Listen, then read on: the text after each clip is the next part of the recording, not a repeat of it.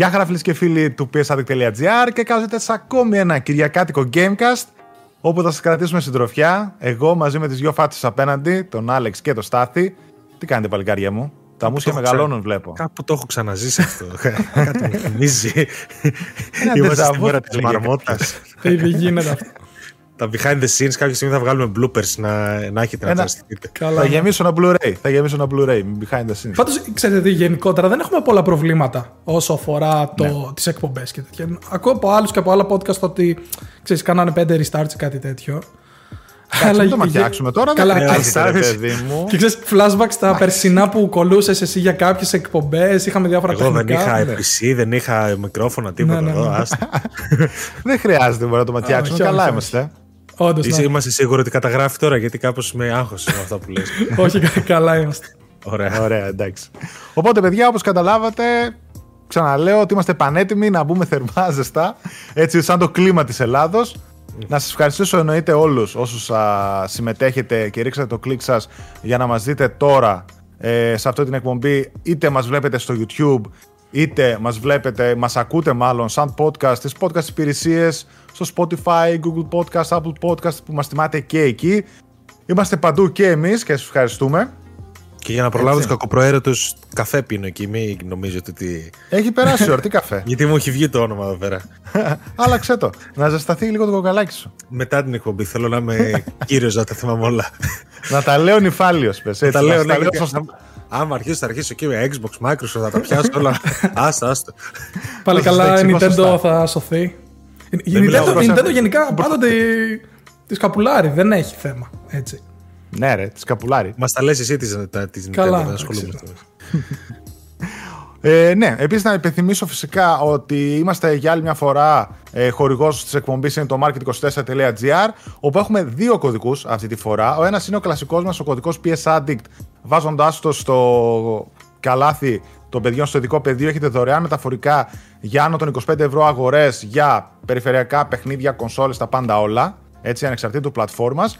Και ένας καινούριο κωδικός, παιδιά, που έχουμε είναι ο PS Horizon, όπου βάζοντάς τον έχετε 59,90, 60 ευρώ δηλαδή, το Horizon Forbidden West για PlayStation 4, έτσι, την απλή έκδοση μόνο φυσικά, η οποία να υπενθυμίσω πως παίρνει και δωρεάν upgrade. Οπότε με 60 ευρώ μπορείτε να έχετε και την PS5 έκδοση και νομίζω ότι είναι λοκουμάκι τιμή για όποιον ενδιαφέρεται για το παιχνίδι ε, το οποίο μπορούμε να πούμε, μας επιτρέπεται μάλλον να πούμε ότι το έχουμε έτσι, τουλάχιστον το έχω εγώ. Και ότι είναι χάλια, ξέρεις. και εγώ να πω. 65 με τα credit και τα λοιπά, ναι.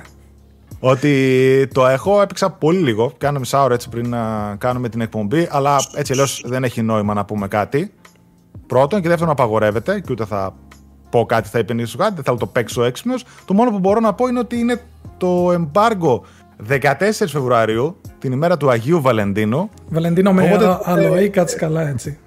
Οπότε τότε περιμένετε review από μένα και βίντεο review και γραπτό review και φυσικά από όλους έτσι όσους πήραν το κωδικό. Τους έδωσε πολύ νωρίς η Sony. Παιδιά που πάντα αυτό είναι πολύ καλό σημάδι όταν ένας publisher δίνει πολύ νωρίς κωδικούς. Και βάζει και embargo να πέφτει αρκετές ημέρε ε, πριν την κυκλοφορία. Και πολύ καλό σημάδι είναι επίσης γιατί τα μάθαμε ότι έδωσε και gameplay από άλλες πλατφόρμες που θα το πούμε μετά. Και ναι. γενικότερα φαίνεται ότι το, το πιστεύει πάρα πολύ. Οπότε εγώ υπεραισιοδοξώ πλέον. Ναι, νομίζω έτσι ότι είναι πολύ καλό σημάδι. Στην ώρα τους θα τα πούμε. Ναι, ναι. Οπότε τι να κάνουμε, πάμε να πιαστούμε έτσι να μπούμε γερά ήδη κατευθείαν μπαμ μπουμ, τι τόσο αυτό ήταν. Θα ξεκινήσουμε με ευχάριστες ειδήσεις. λοιπόν, ξεκινάω. Μπαίνω κατευθείαν στα βαθιά. PS Plus Φεβρουαρίου 2022. Δεν σου πω εγώ ευχάριστη ειδήση. Αυτή η μάστιγα. ε, λοιπόν, θα πω την είδηση και θα τη σχολιάσουμε προφανώς. Ανακοινώθηκαν τα PlayStation Plus παιχνίδια Φεβρουαρίου 2022 και είναι τα EA Sports UFC 4 για το PlayStation 4, Planet Coaster για το PlayStation 5, Tiny Tina's Assault on Dragon Keep A Wonderlands One Shot Adventure για το PS4. Τα παιχνίδια θα γίνουν διαθέσιμα την 3η 1 Φεβρουαρίου και ακολουθούν τα σχόλιά σας. Καλά πήγε αυτό. Πες εσύ Άλεξ. Τι να πω, ε, ρε φίλε, εντάξει τι να πω εγώ, Πώς να στο πω, πάντα μου του ότι δεν μου τα χρωστάει κιόλας η πλάσα. Αλλά εντάξει, τώρα αυτό το πράγμα δηλαδή είναι λίγο σαν να με κοροϊδεύουν. Δηλαδή, δεν περίμενα βασικά, κοίταξε να το πάρουμε ρεαλιστικά. Σε μήνα με τόσο μεγάλες κυκλοφορίες, εγώ δεν περίμενα φοβερό μήνα, έτσι. Δηλαδή, νομίζω ότι είναι λογικό. Αλλά όχι τόσο πολύ. Γιατί αν το πιάσεις και το δεις, δηλαδή, εγώ έκατσα και τα ένα. Το Planet Coaster είναι ένα παιχνίδι που θα παίξουν ελάχιστα άτομα. Εσύ και άλλοι δύο. Έτσι.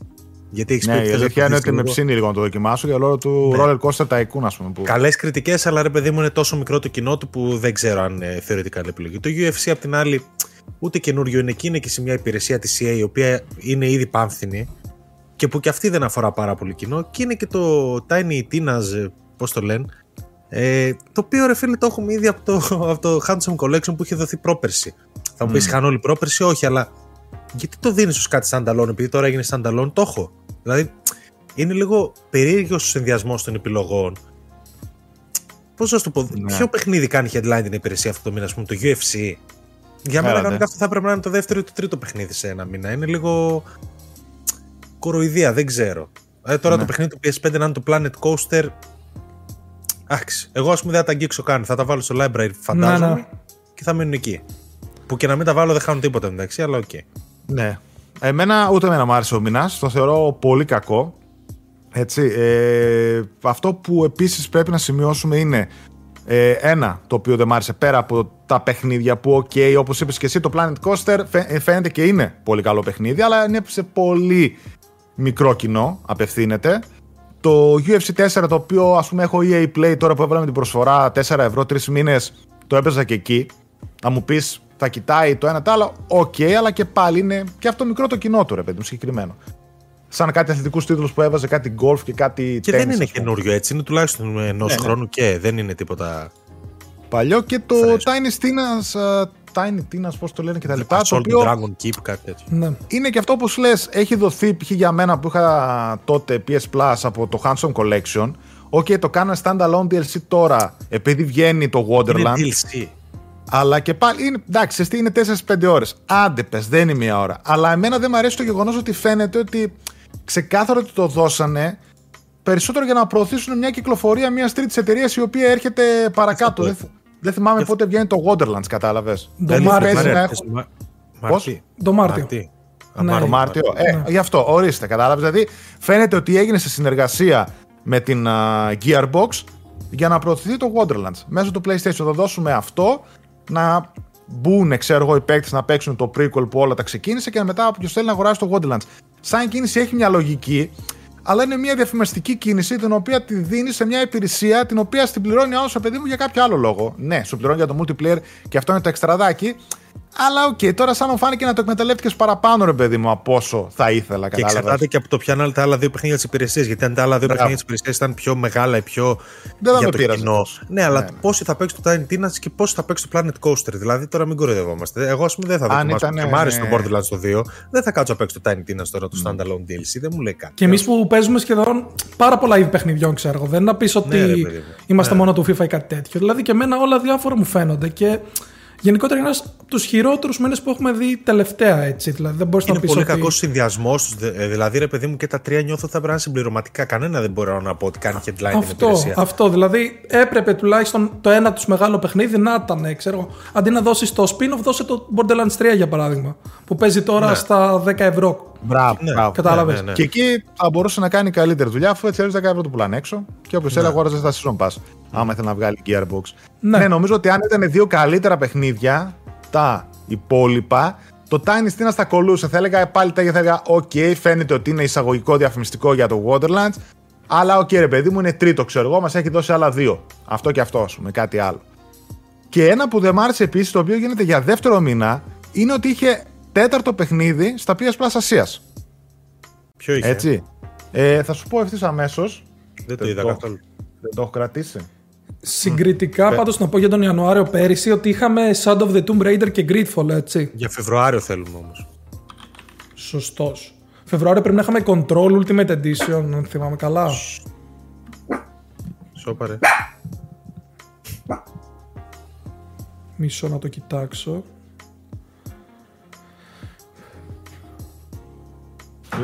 Λοιπόν, ακούτε; Ναι, ναι, ναι, εγώ έχω βάλει mute γιατί γαβγίζει το κτίνος.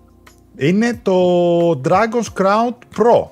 Το οποίο είναι ένα πάρα πολύ καλό παιχνίδι της Vanilla Software, αν θυμάμαι ναι. καλά. Ε, 13 Το οποίο Sentinels, βέβαια έτσι. είναι ναι, remaster, ξέρω εγώ, του PlayStation 3. Αλλά είναι εξαιρετικό ρε παιδί μου, έτσι, action side scroller. Δηλαδή θα, θα τέριαζε, κολλάει στο PS Plus μια χαρά. Ναι. Πάντως τώρα Δεν που το ξέρω, είδα πα- για πέρυσι ήταν Bioshock The Collection, Sims 4 και Firewall Zero Hour για το PSVR. Εντάξει. Οκ, και αυτός φθηνός. Τρία παιχνίδια. Τρία παιχνίδια, εσύ, ναι. Μόνο από τα Bioshock βγαίνεις. Συν 2-5, ναι, οκ. Τι να σου πω, δεν μπορεί να πει κανείς ότι αυτός ο μήνας είναι καλός. Τώρα, εγώ τι Ναι, να ναι. σου πω, μα- μακάρι να παίξουν όλο το Planet Coaster και να γουστάρουν όπως είχαν γουστάρει με το Farming Simulator, ας πούμε, που είδαμε ότι το έπαιξε πολλοί κόσμοι για κάποιο λόγο. Το λιώσε. Εγώ δεν θα καθόμουν, αλλά φαντάζομαι ότι κάνει πολύ καλά αυτό που κάνει. Ε, μακάρι να κάτσει έτσι και το Planet Coaster, ρε παιδί μου, αλλά αμφιβάλλω λίγο. Ειδικά σε μήνα τώρα, σε αυτό το μήνα που έχουμε, ούτε καν. Δεν, γιατί δεν να κάνεις προλαβαίνεις εσύ από τίποτα. Δηλαδή, μόλις ξεκινάει ο μήνα κατευθείαν καπάκι, αν παίζει games, ξέρω εγώ, έχεις Dying Light 2 και Sifu, έτσι. Που αυτά θα σε βγάλουν μέχρι το Horizon, που το Horizon θα σε βγάλει μέχρι το Elden Ring και παραπάνω, που το Elden Ring, Ναι, ok, ναι, ναι, ναι. δεν θα το βγάλεις ποτέ και πάει λέγοντας. Μόνο UFC για, για παρέα ίσως λίγο να κάτσει έτσι φάση και να παίζει. Δηλαδή, εγώ στο κατεβάσω αν έρθει κανένας φίλος στο σπίτι να παίξουμε καμιά μάπα. Αλλά μέχρι Εντάξει. εκεί. Α, εντάξει, οκ. Ε, νομίζω ότι η υπηρεσία φαίνεται πρώτον ότι ίσως επίτηδες κιόλας λόγω του μεγάλων κυκλοφοριών του μήνα να κάνει λίγο undersell τον εαυτό της. Επίτηδες. Ε, και επίσης νομίζω πως οδεύει σιγά σιγά και σε μία ε, αναδιάθρωση, ξέρω εγώ, τη φημολογούμενη Project Spartacus. Γιατί ένα, ας πούμε, τώρα αυτό εντάξει είναι λίγο, το ψηρίσαν αρκετά, δεν ξέρω κατά πόσο όντως υπάρχει φωτιά, αλλά ο καπνός είναι ότι άλλαξαν λίγο την, αμ, Πώς το τα, επικοινωνούν. τα λόγια ρε παιδί μου που λένε. Δηλαδή τώρα όταν έβγαλε στην εικόνα στάθη, από κάτω ας πούμε έλεγε February Ναι, Monthly είχε το δω. Games. Μπράβο. Και γράφει "Ava- Available this month at no extra cost. Διαθέσιμο αυτό το μήνα χωρίς καθόλου χρέωση, έτσι. Ενώ μέχρι πριν, από τον Ιανουάριο και όλους τους μήνες τους προηγούμενους, έγραφε For PlayStation Plus Members. Τώρα αυτό είτε είναι τυχαίο, το Για οποίο μένα όμως είναι. δεν, δεν άλλαζε καθόλου, ή υπάρχει κάτι ρε παιδί μου το στυλ στο wording, μια αλλαγή που ίσως να υποδεικνύει και κάτι. Φίλε, εγώ αυτό το πιστεύω. Πολύ πιο πιθανό από τα tires που εμφανίστηκαν σε φωτογραφία. Αυτό το πιστεύω. Γιατί να τα αλλάξουν το πουθενά; Και τι είναι Μπράβο, ο ναι. extra cost. Το ξέρουμε ότι είναι no extra cost. Δηλαδή, για να το τονίζει, κάτι παίζει εκεί. Εγώ αυτό ε, θε- το θεωρώ την πρώτη σοβαρή Ένδειξη. διαρροή. Ένδειξη, Ναι, ναι, ναι. Και εγώ, και εγώ Και το εγώ- πιστεύω. Δηλαδή, όντως μάλλον το πάει κατά εκεί, γιατί μέχρι τώρα το μότο τους ήταν ότι απλά υπάρχουν στη συνδροματική υπηρεσία. Έλεγε και μάλιστα ε, PlayStation Plus, έτσι. Ναι, ναι, κανονικά. Ενώ τώρα το λέει ότι ίσως ξέρεις να ανήκει σε ένα από τα επίπεδα ας πούμε, που θα βάζουν παιχνίδια κάθε μήνα. Ότι αυτά τα παίρνεις έτσι κι αλλιώς, ρε παιδί μου. πα- Μπράβο. Πέρα από όλα τα άλλα που πληρώνεις. Είναι λίγο φρεσιολογία Ναι. Microsoft, δηλαδή και στο Game Pass λένε ότι ακριβώς αυτό το πράγμα. Ότι διαθέσιμο αυτό το μήνα χωρίς επιπλέον ε, χρέωση, έτσι. Μπράβο, μπράβο, μπράβο. μπράβο. Οπότε, πλήρω όντως, ίσως παιδιά, να να το μπορούμε να, πάει κατά βλέπουμε, εκεί. Ναι. μπορούμε να βλέπουμε κάτι σοβαρό προς την αναδιάθρωση που πάει. Αυτό είναι καλό δείγμα. Τώρα που είπες Microsoft, ας πούμε στο Xbox Games with Gold, το, και εκείνο εντάξει, πο, ποτέ ή τέλος πάντων τις περισσότερες φορές επειδή μου έχει χάλια παιχνίδια. Μα δεν ασχολούμαι. Ναι. Ναι, Μπορώ- γιατί ε, είναι φυσιολογικό γιατί κάνει επίτηδες undersell την εταιρεία ή την ε, υπηρεσία η Microsoft για να σας μπρώξει το Ultimate. Που είναι ρε παιδί μου το Game Pass ή το Gold μαζί. Προφανώς δίνει ας πούμε πολύ μικρότερα παιχνίδια. Έδωσε το ένα πολύ ωραίο παιχνίδι έδωσε όμως, για μένα προσωπικά, το Broken Sword 5.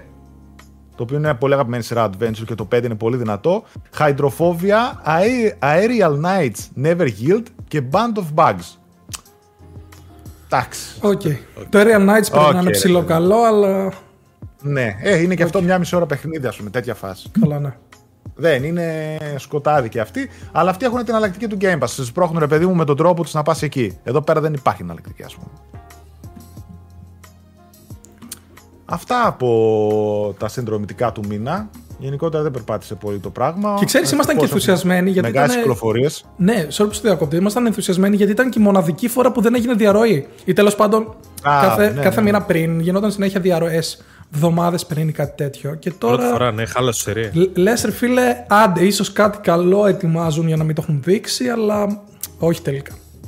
Αφού όταν είδα στο chat που λέμε Α, βγήκαν τα plus, ποιος το είπε ο Μάριος, νομίζω.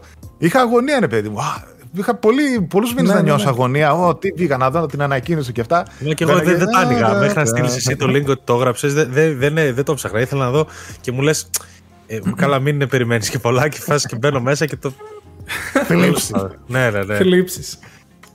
Λοιπόν, εντάξει, οπότε μια χαρά παίξτε backlog, παίξτε τις καινούριες κυκλοφορίες. Και πιο backlog τώρα. Πάω παρακάτω. Το Call of Duty παραμένει στο PlayStation για το προσεχές μέλλον.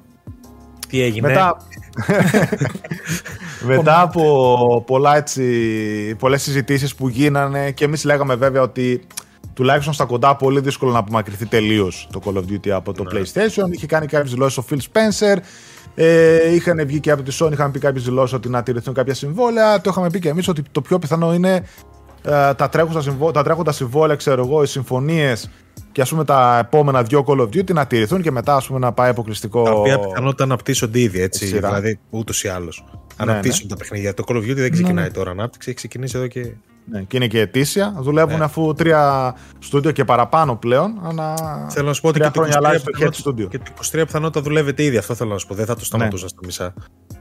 Οπότε έχουμε από το Bloomberg α, ένα άρθρο το οποίο λέει ότι τα επόμενα τουλάχιστον τρία παιχνίδια θα έρθουν και στο PlayStation και μιλάμε πιο συγκεκριμένα για τα Call of Duty 2022 που πιθανότητα πρόκειται για το Modern Warfare 2 Δύο, ναι. το Call of Duty 2023 όποιο και αν είναι αυτό και το sequel του Warzone. Έτσι. Το Warzone 2 το οποίο αναμένεται να είναι ένα, το next gen Warzone ρε παιδί μου και από ό,τι λένε από το 0 δεν θα μπορείς να μεταφέρεις την πρόοδο σου ή οτιδήποτε άλλο και αυτά τα λοιπά.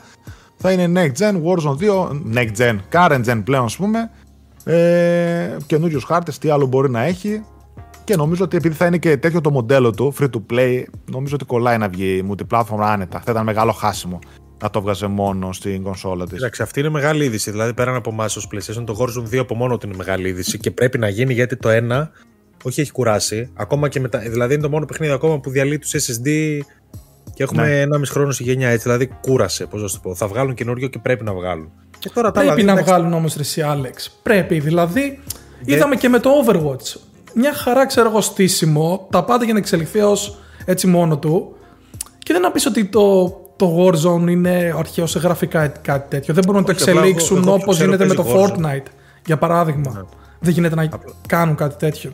Α, ε, δε- δεν νομίζω ότι μπορώ να το κάνω. Τι να σου πω. Δεν, δεν τους βλέπω ικανούς πλέον. Πώς να σου πω. Εγώ έπαιξα πριν λίγο καιρό πάλι και είναι τίγκα στα bugs, τίγκα στα exploits, τίγκα από εδώ, τίγκα από εκεί. Δεν- Ναι, αν νομίζω ότι ήταν Έτσι, πόλης. Και όλοι οι φίλοι μου που παίζουν και παίζουν και πολλοί, δηλαδή τους- όταν μπαίναμε να παίζουμε σε φάση. Βρίζαμε συνέχεια, σε φάση πρέπει να κάνεις καλά. απλά, απλά Says, αυτό "Why το- are we άντε- here? Just άντε- to ναι, suffer." ναι, αυτό άντε πά- είναι το κλασικό το πάμε άλλο ένα ματσάκι, άντε να παίξουμε και λίγο ακόμα ρε παιδί μου, αλλά όλοι βλέπουν τα προβλήματά του είναι πολλά. Θέλει ανανέωση και δεν νομίζω ότι μπορούν να το κάνουν σε αυτό το Warzone. Οπότε νομίζω ότι γι' αυτό πάμε παρακάτω. βγει ένα Τους άλλους καινούριο. free to play θα είναι, ρίσκο δεν υπάρχει. Call of Duty Ναι. είναι επίσης. Και από ό,τι είδα θα τρέχει παράλληλα. Α πούμε και το παλιό δεν είναι ότι θα τα κλείσουν το Warzone 1. Φαντάζομαι ότι κάποια Ναι. στιγμή Κάποια στιγμή ναι, οκ, αλλά δεν θα αφήσουν πίσω τις κονσόλες και τον κόσμο. Απλά θα πάνε σε ένα καινούριο, ας το πούμε, με βάση τις νέες κονσόλες. Ε, αυτά έτσι η τελευταία είδηση από αυτό. Νομίζω ότι ήταν ξεκάθαρο, το λέγαμε και εμείς ότι ό,τι τρέχει και ό,τι ακόμα είναι σε τα λοιπά, σε εξέλιξη θα έρθει και στο PlayStation.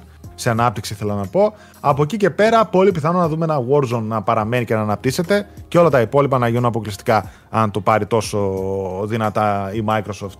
Άλλω, εκτός αν το συνεχίσει για το μεγάλο revenue που φέρνει και από το PlayStation, έτσι.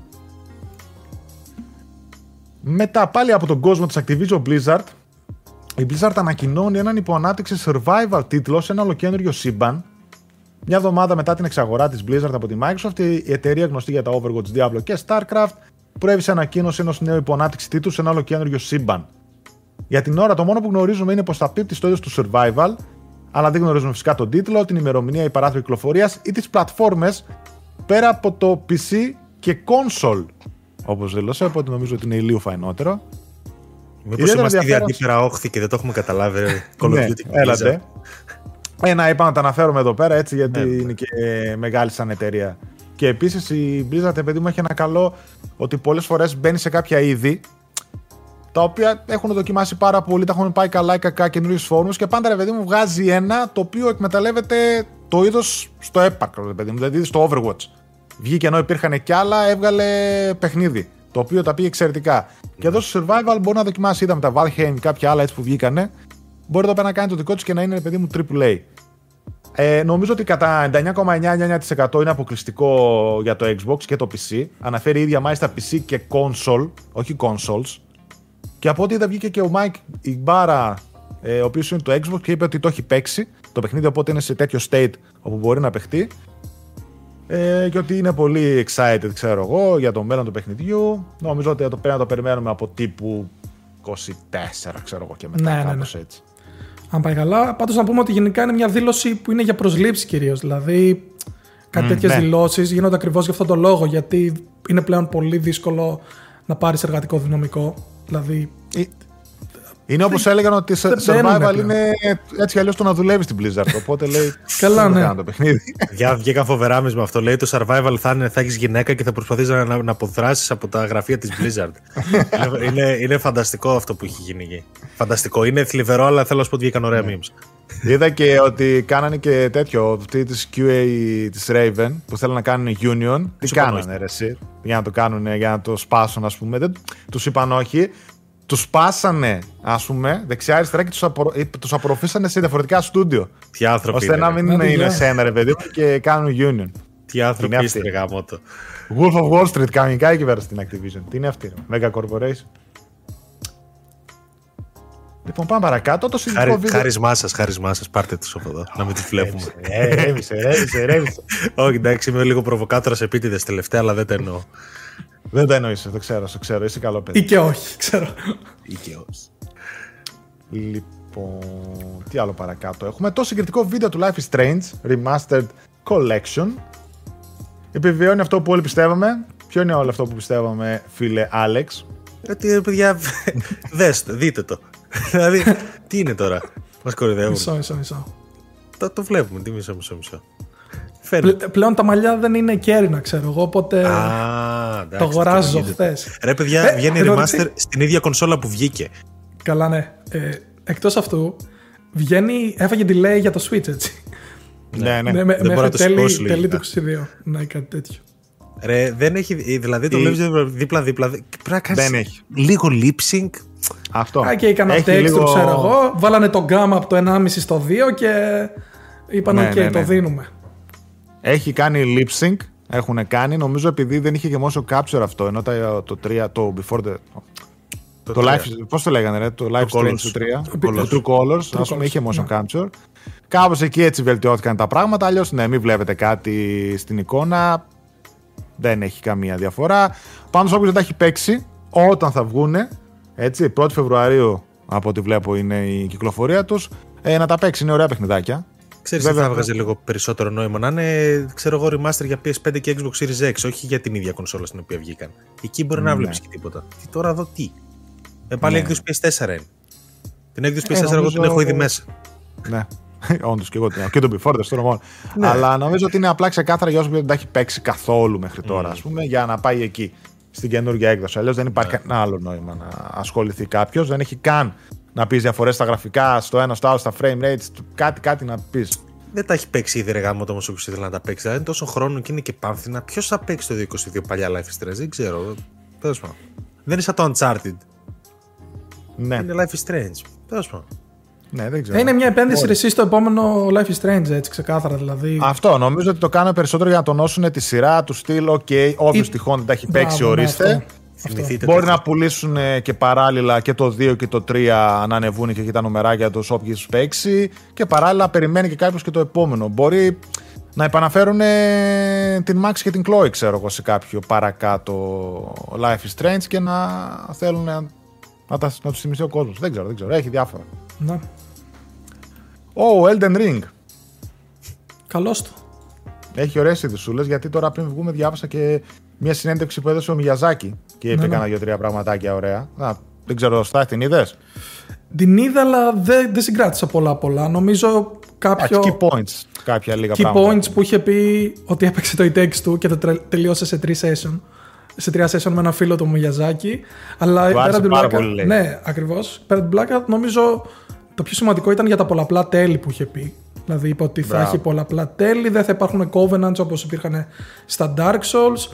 Σκοπεύουν να μειώσουν το άγχος και χωρίς ωστόσο να μειώσουν τη δυσκολία, δηλαδή δεν θα είναι τόσο αγχώδης ο τίτλος.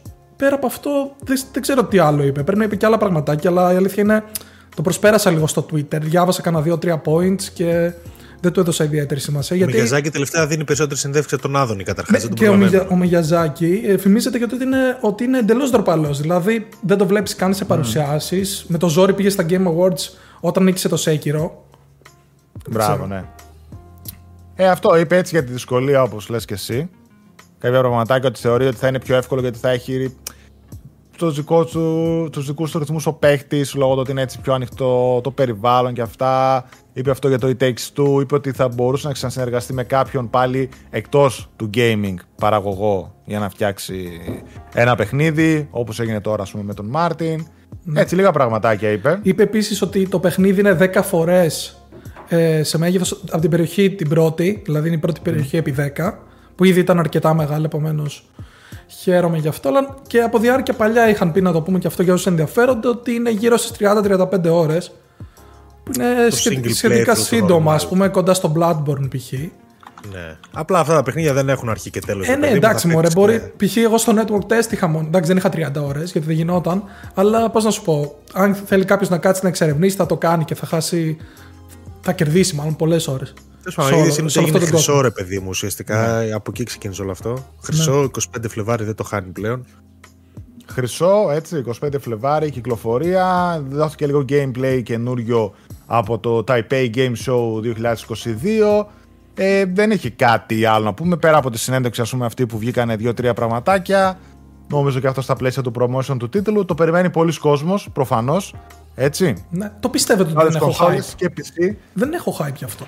Δηλαδή, δεν έχω hype με την έννοια ότι Ok, okay, ξέρω θα έρθει και πιστεύω δηλαδή ότι θα μου αρέσει από αυτό που βλέπω. Δεν είναι να πεις ότι σαν άλλες μεγάλες κυκλοφορίες. Το Death Stranding θυμάμαι που κυριολεκτικά περνούσε μία μέρα και φαινόταν λες και ήταν ένας μήνας μέχρι να βγει το παιχνίδι. Ε, ίσως πρέπει να φύγει λίγο το Horizon από τη μέση για να σε πιάσει το Elden Ring. Μπράβο, ναι, δηλαδή είναι... Είμαι λίγο περισσότερο του Horizon γιατί ξέρω ότι είναι και πιο κοντά. Γι' αυτό, γι' αυτό. Μετά ναι. το Horizon. Και ειδικά ξέρεις τώρα που είχαμε και τη marketing καμπάνια, δηλαδή ξυψώθηκε και είδαμε και trailer, story trailers, gameplay από PS4, το preview, ε, το ωραίο preview που βγήκε στο IGN που δείχνει γενικά κίνηση της Eloy στον ανοιχτό κόσμο. Νομίζω εκεί το hype είναι λίγο στο ταβάνι, γιατί βλέπουμε όντως σοκαριστικά πράγματα.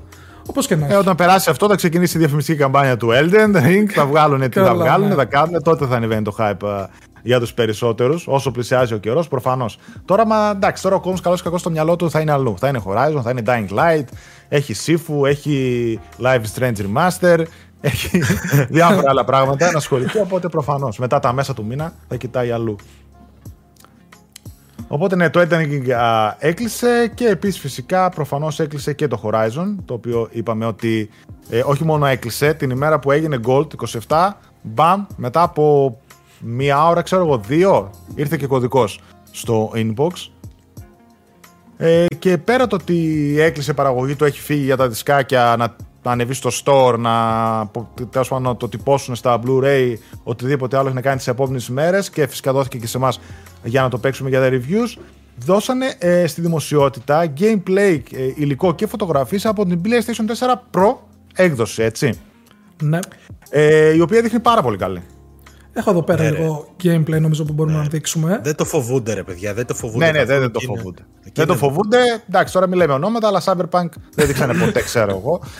Ναι, δεν δώσανε ποτέ κωδικούς μέχρι την κυκλοφορία τίποτα. Εγώ αλλά ναι, εγώ θα πω ένα safe take ότι είναι απίθανο ε, να αποτύχει αυτό το παιχνίδι. Είναι απίθανο, κυριολεκτικά. Δεν γίνεται. Τι να σου πω, να, να, κάτω από 86-87 στο Metacritic αποκλείεται να πάρει. Το λέω από τώρα. Πώς να σου πω, δεν νομίζω. Το προηγούμενο, το Horizon το 1, 89. στο Meta; 89, ναι. 89, 89 και ε. θυμάμαι, κράζανε έναν publisher που είχε δώσει. Ε, Τέλος πάντων, ένα site που είχε δώσει 70. Ενώ όλοι είχαν δώσει. είναι μερικά και δεν, το πήγε, δεν πήγε στα 90, ξέρω εγώ, και είχε γίνει ένας χαμός τότε. Θυμάμαι. Ναι, 89. 89, ναι. Αλλά εντάξει, ok, okay, λίγο μετράει μεταξύ μας τώρα.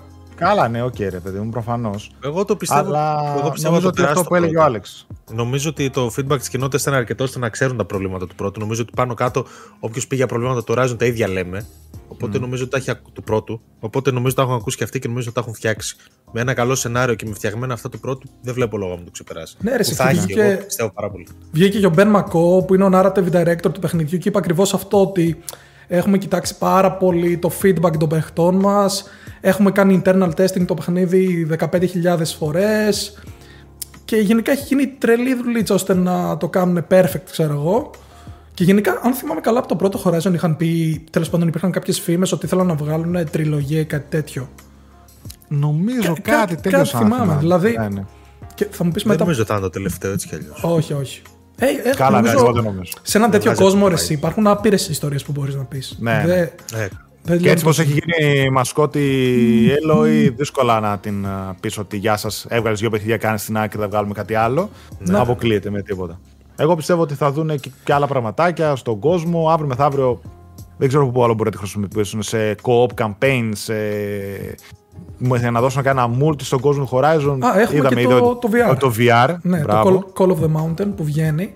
Το που ήδη σοκαριστικό το trailer του έτσι για VR. Ναι, ναι, ναι, ναι, όντως, όντως. Εμένα μου άρεσε το ότι δείξανε PlayStation 4 έκδοση Pro τουλάχιστον έτσι που έτρεχε καλύτερα. Ένα ερώτημα παραμένει το πώς θα τρέχει στο απλό το PlayStation 4, βέβαια. Φαντάζομαι θα δούμε συγκριτικά και frame rates και το ένα και το άλλο. Αλλά τουλάχιστον από τα γραφικά, από την ποιότητα των γραφικών, εμένα μου φάνηκε τούμπανο στο 4. Καλό είναι, καλό ναι, είναι. Ναι, ναι, ναι, εννοείται. Εδώ ακόμα τούμπανο δείχνει το πρώτο. Πέραν εντάξει, ναι. μαλλιών, facial animations και τέτοια που τα ξέρουμε. Η αλήθεια είναι επειδή το έβαλα ένα διωράκι, ε... τριωράκι, φαίνονται λίγο κάποια θεματάκια που έχει. Εντάξει, είναι πέντε χρόνια πλέον και μια γενιά έτσι, αλλά θα σου πω ότι πανέμορφο το παιχνίδι. Σωστά, σωστά. Να ναι. μόλις βγήκε πέρυσι, θα σου έλεγα βγήκε πέρυσι. Ναι, okay. Κοίτα, άμα το παίξεις στο PC, που το έχει στο PC, ε, δηλαδή okay, ο κόσμος είναι έτσι πιο ε, έντονη βλάστηση, περπατάς, κουνιούνται τα πάντα όλα τριγύρω και τέτοια. Αλλά οκ, okay, τα animation δεν μπορούν να αλλάξουν ε, στο πρόσωπο, παραμένουν λίγο κέρινα. Στο Forbidden West, από ό,τι έχουμε δει από τα βίντεο, Μπράβο, ε, τα animation, επειδή μου είναι άλλο επίπεδο. Άλλο επίπεδο. Δηλαδή, τόσο... στο Twitter το είδατε αυτό που πηδάει από με το, με το γάτζο, ναι. Κάνει το γάτζο. Ναι. Καλά, απλά επειδή ήταν το ίδιο animation, ξέρω εγώ, που έχει γίνει σε άλλα 15 παιχνίδια. Το Elden Ring τι να πει, ρε παιδιά τώρα. Δηλαδή, αν είναι έτσι, το Elden Ring έχει animations, εντάξει. Ε, αλλά είναι 50 Metacritic. Εν τω μεταξύ, αυτό που είχαν πει τώρα στο preview και μου άρεσε πάρα πολύ ότι κάνανε είναι γενικά τα cutscenes από εκεί που στο Zero Dawn, γιατί το βλέπω πάρα πολύ. Είναι κυριολεκτικά το πρόσωπο είναι μέσα στο τέτοιο μέσα στο κάδρο μόνο το πρόσωπο. Ενώ τώρα ας πούμε, φαίνεται όλο το σώμα σχεδόν. Ναι, ναι, και ναι. βοηθάει περισσότερο και στο animation, στην εκφραστικότητα. Και... Όχι, ρε, το, τα πρόσωπα, η εκφραστικότητα και τα μαλλιά είναι σε άλλο επίπεδο στο Horizon West όπως μας έχουν δείξει τα βίντεο. Ναι. Αλλά ε, τι ήθελα να πω επίσης, ότι αυτό που έλεγες, εντάξει, αυτό είναι τρολιάρα, παιδί που ήταν ένας γνωστός Xbox fanboy που τώρα πιάστηκε και μάλιστα το απάντησε και ένας της ε, Insomniac developer που έλεγε, λέει, παίζουν πώς δεν ξέρεις τίποτα από game development. Χωρί να μου πεις τίποτα, ξέρω. Κάνα like αυτόν, αλλά δεν ήξερα. Ναι, ναι. Το οποίο ρε παιδί μου, εντάξει, προφανώς γίνονται reviews στα animation σε πάρα πολλά. Άμα δεν θα κάνει μια δεκαετία να βγει το παιχνίδι. Αυτό, μα καταρχάς δεν έχει κάτι animation, ρε παιδί. Για να πω ότι θέλει διόρθωση. Ε, οκ, φτιάξω, αλλά δεν θέλει μια διόρθωση. Εγώ είδα το. Δεν μπαίνει στη βάρκα, μια γελό ή πηδάει με το γάτζο το ίδιο. Εντάξει. Εντάξει, τώρα δεν έχουν με τι να Δεν κοιτάνε, δεν τους πείραξε το τεχνικό τομέα του Halo, ας πούμε. Που είναι κολλημένο. Είσαι προβοκάτορας. Στην προηγούμενη γενιά. Το σταματάω, το σταματάω. Το σταματάω.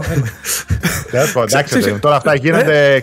Αυτός το έκανε clickbait και έγινε χαμός στο Twitter. Το κάνανε πόσοι σχολιασμό και το tweet και πήρε πόσο engagement και αυτός από κάτω τρόλαρε. Λες και δεν ήξερε τι μαλακία είπε. Δεν ήξερα, απλά επίδε. Ναι, σαν το άλλο με την Έλοη, ξέρω που την είχαν κάνει γυναικάρα, ξέρεις με κραγιόν, βάψιμο και τέτοιο.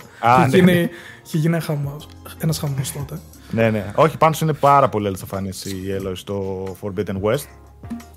Νομίζω δεν θα υπάρχει αυτό το παράπονο. Ε, ναι, τι άλλο έχουμε να πούμε για να πάω παρακάτω. Α, το, αυτό το είπαμε για το. Νομίζω Στάτη το είπες εσύ βέβαια. Για ποιο Μάλλον όχι αυτό. Εσύ είπες για το Elden Ring, συγγνώμη, κάτι παρόμοιο. Το Horizon Forbidden West θα ενσωματώνει ποικίλες ηθικές επιλογές που θα οδηγούν όμως σε ένα κάνον τέλος. Αυτό που είχαμε ψηλοποιήσει σαν φήμη στο προηγούμενο που ακουγόταν. Στο προηγούμενο, μπράβο, ναι, ναι. ναι. Ωραίο, αυτό είναι ιδανικό. Να αλλάζεις λίγο το ενδιάμεσο αλλά... Ε, νομίζω κάπως έτσι, σαν το πρώτο, θα έχει διάφορες επιλογές στο διάλογο ανάλογα με τα γούστα του καθενός. Ξέρω εγώ, συναισθηματικό ή θυμωμένο ή κάτι άλλο. Αλλά το τέλος θα είναι ένα, ρε παιδί μου. Εντάξει, δεν πειράζει να γουτσεροποιηθεί λίγο και να αλλάζουν και αποστολές, αλλά δεν το νομίζω. Ναι, και εγώ δεν έχω παίξει τόσο, ας πούμε. Κάτι έτσι Δεν να... δεν θα με χαλούσε όμως να είναι Περι- λίγο πιο Ναι. σύνθετη η επιλογή. Όχι, ναι. Ίσως το δούμε αυτό στα, περισσότερο ξέρεις, στα side quest. Ίσως έχει κάποια δέντρα με άλλους NPCs και πάει και γουιτσεροποιηθεί εκεί. Γιατί το Witcher όντως είχε κάτι τέτοιες ωραίες αποστολές. Από το Witcher ήταν σοκαριστικό το πόσο διαφορετικό. Σε ένα διάλογο, τέσσερις επιλογές και οι τέσσερις έκανες το quest τελείως διαφορετικά. Άλλο Ναι. quest έβλεπες στη μία, άλλο έβλεπες στην άλλη. Τελείως έτσι. Στις, πρω... στις πρώτες πέντε ώρες έκανες μια επιλογή ρε, εσύ και μπορεί το quest π.χ. με τη Yennefer στο τέλος The Last, the last κάτι λεγόταν, δεν θυμάμαι, που ήταν απίστευτο, να το είχανες. Επειδή έκανες την επιλογή στις πρώτες πέντε Ναι, ναι, ώρες. παιδιά, δεν, δεν, δεν γίνεται. Ή στο τέλος Δεν με, υπάρχει με τη διαφορά. Siri και που δείχνει με flashback το τι έγινε, ξέρω εγώ, και πόσο δείξαν όλες τις επιλογές σου εδώ. Έλα, είναι σοκ. Είναι σοκ. Γι' Πού αυτό είσαι είναι ρε αυτό που CD είναι. Projekt ρε γάμο; Πονάμε Τώρα ακόμα ρε έρχεται, φίλε. ρε. Έλα. Τώρα έρχεται. Παίρνει φόρα, μισό λεπτό. Πήγε να το κάνει και στο Cyberpunk αυτό, αλλά όχι τόσο πετυχημένα. Καλά ισχύει. Ε, Είχε οπότε- κάποια δέντρα πάλι, αλλά ναι. Ε, Είχε, πάω είχε. παρακάτω. Νομίζω για το Horizon δεν έχουμε να πούμε κάτι περισσότερο. Όχι, Όχι, όχι. θα φέρει το εδώ να το παίξουμε. Ε, λοιπόν, ένα νεάκι το οποίο είχε βγει την προηγούμενη εβδομάδα, το ξεχάσαμε και το άφησα να το πούμε σε αυτήν. Ε, πάλι από το Bloomberg, έτσι. Είχε βγει μια αναφορά ότι η Sony σκόπευε να τελειώσει τον κύκλο παραγωγής του PlayStation 4 το 2021, αλλά συνέχισε για άλλο ένα χρόνο, για άλλο ένα εκατομμύριο κονσόλες, ε, για το 2022 δηλαδή, λόγω και των, α, της έλλειψης του PS5. Έτσι. Ε, βγήκε η Sony και είπε ότι αρνήθηκε το συμβάν αυτό και είπε ότι όπως σε κάθε γενιά, έτσι και τώρα σκοπός μας δεν ήταν να σταματήσουμε να φτιάχνουν ε, PlayStation 4 ακόμα, καθώς το υποστηρίζουν για πολλά χρόνια μέσα στην επόμενη γενιά και ότι ήταν σχεδιασμένη όλη αυτή η παραγωγή που μπήκε ε, στη γραμμή παραγωγής για το PlayStation 4. Π.χ. να πούμε έτσι για την ιστορία, το PlayStation 1 παραγόταν από το 1994 έως και το 2006 για 12 χρόνια. Έτσι. Το PlayStation 2 βγήκε το 2000. Άρα 6 χρόνια μέσα στο PlayStation 2 ακόμα βγάζανε το 1. Μέχρι το 2012, για 12 χρόνια, το PlayStation 3 βγήκε το 2006 και μέχρι το 2017 παραγότανε 11 χρόνια. Δηλαδή βλέπετε για πόσα πολλά χρόνια μέσα στην επόμενη γενιά συνεχίζεται η παραγωγή του PlayStation 4. Οπότε λέει η Sony έτσι ήταν και τώρα, δεν άλλαξε κάτι, δεν υπήρχε report να σταματήσουμε το 4 ούτε κάτι άλλο άλλαξε λόγω του ε, PS5 uh, chip shortage. Ένα εννιάκι έτσι για όποιον ενδιαφέρεται. Οπότε ναι, μπορεί να μην δούμε να σταματάει η παραγωγή του PlayStation 4 έως και το 24-25 έτσι. Μετά, τι άλλο σας έχω. Είσαι σε mute, Ναι. Alex. Sorry, sorry, ναι. Επειδή... Ε, ναι, όχι, θέλω να πω ότι εντάξει, αλλάζουν και εποχές, ρε παιδί μου. Ότι δεν μπορώ να συγκρίνουμε την εποχή ε, PlayStation 1, PlayStation 2 με τώρα. Όχι, όχι. Σε Αλλά, κανένα, ναι. Για κανέναν λόγο βασικά. Αλλά εντάξει, φαίνεται ότι έχει πιάσει τα βάνη πολύ σε του άλλου του PlayStation. Δεν ξέρω μέχρι πόσο έχει νόημα να το παράγει ακόμα, αλλά το 4 εννοώ. Μμ. Το, Ε, το το- Switch λέτε να ξεφύγει, λέτε να προσπεράσει το 4. Ναι. Πιστεύω δεν, έτσι έχει, σταμα- πάμε δεν έχει συνεχίσει- σταματημό όρεση. Δεν έχει σταματημό, όντως, ναι. Δεν έχει Το σταματημό. ξεπεράσει. Θα το Το ξεπεράσει. 4 πιστεύω βαριά να κουμπίσει τα 120 είναι τώρα 116 μισό. Στο τέλος της ζωής του μετά από κανένα δύο χρόνια, άντε τρία βαριά πες, να κουμπίσει με το ζόρι τα 120. Ξέρω εγώ, ίσως. Δεν ξέρω, ας πούμε. Αλλά κάπου εκεί τώρα να κάνουν άλλο ένα εκατομμύριο παραγωγή, να πάει πες, μ, α, α, δεν ξέρω, μπορεί και να μην τα κομπήσεις. Όχι, ναι. Η Deviation Games επεκτείνεται με νέο καναδικό στούντιο. Η Deviation Games επεκτείνεται με γοργούς ρυθμούς, ήταν ήδη ε, έτσι, μεγαλούτσικο στούντιο. Είχαν βάση στο Los Angeles και ανοίγουν δεύτερα γραφεία με βάση στον Καναδά. Σύμφωνα με πληροφορίες μέσα από το LinkedIn. Το στούντιο έχει ήδη προχωρήσει σε νέο κύμα προσλήψεων για την νεοσύστατη βάση. Έτσι. Και να θυμίσω ότι η Deviation Games ε, είναι σε συνεργασία με τη Sony για παραγωγή ενός νέου αποκλειστικού IP για το PlayStation 4. Ναι. Και μάλιστα έχουν ε, οι αγγελίες που ζητάνε για τον κόσμο θέλουν να υπάρχει προϋπάρχουσα υπηρεσία σε RPGs και σε online shooters. Οπότε βλέπετε που πάει το πράγμα.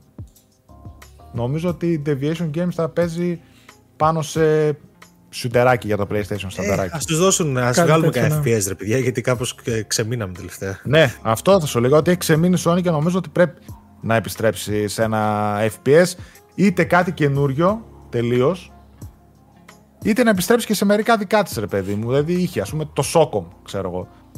Θα μπορούσε να το επιστρέψει και να είναι ένα online FPS. Ξέρεις ποια ομάδα μπορεί να κάνει κάτι online. Πώς πώς λέγονταν αυτή, το, αυτό το αγγλικό στούντιο που. London Studio ήταν που φτιάχνει ναι. τώρα το online παιχνίδι για το PS5 ναι. που θα είναι αποκλειστικό; Ναι, ναι, το London Studio, ναι, ναι. Αυτό θεωρώ ότι μπορεί να κάνει κάτι καλό. Πολλά μπορούν να κάνουν, θεωρώ εγώ. Απλά το θέμα είναι ποιος θα αναλωθεί σε τι. Ναι. Το, το χρειάζεται, το χρειάζεται ένα FPS δικό της. Το, το χρειάζεται, οκ, okay, εντάξει. Ε, Όπως το χρειαζόταν τόσα χρόνια, ξέρω εγώ. Ναι, όχι απλά ξέρεις δηλαδή... αν σου φύγουν, αν σου φύγουν πες, τα που έχεις τώρα. Ναι, όχι, sorry, αυτό πρακτικά έχεις χάσει μέσα σε Σωστό. ένα χρόνο. Έχεις χάσει Call of Duty Rage, Doom, μπράβο, ναι, ναι. Halo δεν είχες ποτέ. Μπράβο, ε, μπράβο. Fallout, Fallout εντάξει, shooter τέλος πάντων. Ε, αυτά τα FPS έχουν φύγει όλα. Μάλλον, έτσι. Ο director του Rainbow του Six Siege ίσως, που είναι τώρα στην uh, Guerrilla. Εκεί εγώ θεωρώ ότι τόσα χρόνια κάτι φτιάχνουν. Και δεν θα είναι απίθανο να το δούμε και φέτος. Τώρα αν θα είναι online δεν ξέρω, αλλά μάλλον κατά εκεί το πάνε. Μπορεί. Θα δούμε. Εγώ πιστεύω ότι καλά και το PlayStation, αυτό το London Studio που είπες ότι φτιάχνει online παιχνίδι, το ξαναλέω για πολλή φορά ότι θα δούμε και κάποια στροφή σίγουρα σε FPS, γιατί νομίζω θα θέλανε ένα FPS δικό τους καινούριο, καινούριο ή ένα παλιό IP να το επαναφέρουν, ναι, αλλά online παιχνίδι έτσι που να κάνει επιτυχία το θέλει. Νομίζω η Sony. Γιατί να, αύριο μεθαύριο, μα φύγει για το Call of Duty, ανοίγει, δηλαδή το βλέπεις αρνητικά ότι ναι, σου κόβει την πίτα, πολύ γνωστό, το παίρνει άλλος, οκ, okay, αλλά σου ανοίγει από αμέσως αμέσως και ένα κενό στην πίτα τη δική σου, στον κόσμο το δικό σου, που να πεις ρε παιδί μου, μπορώ να τους δώσω ένα καλό FPS, να τους κρατήσω σε μένα και να ασχολούνται με αυτό. Από τη στιγμή που δεν έχουν επιλογή για κάτι άλλο. Υπάρχει, υπάρχει, αλλά είναι και λίγο μεγάλο ρίσκο, μεγάλη προσπάθεια. Σκέψω ότι πολλά προσπάθησαν να χτυπήσουν το Call of Duty και δεν καταφέρανε.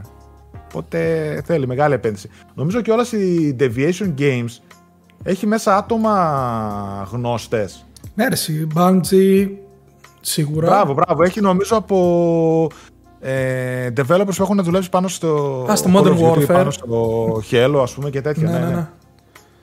Ναι. Μπράβο, μπράβο. Ήταν αυτή η ανακοίνωση που είχε γίνει τότε στον uh, στο Summer Game Fest. Ναι, ναι, okay, ναι, ναι, ναι, ναι, ναι. Οι δύο τυπάδες ναι. που το τρέχουν, ναι. Ναι, είναι Dave Anthony και Jason Blundell. Αν θυμάμαι εδώ πέρα λέει καλά. Οκ. Okay.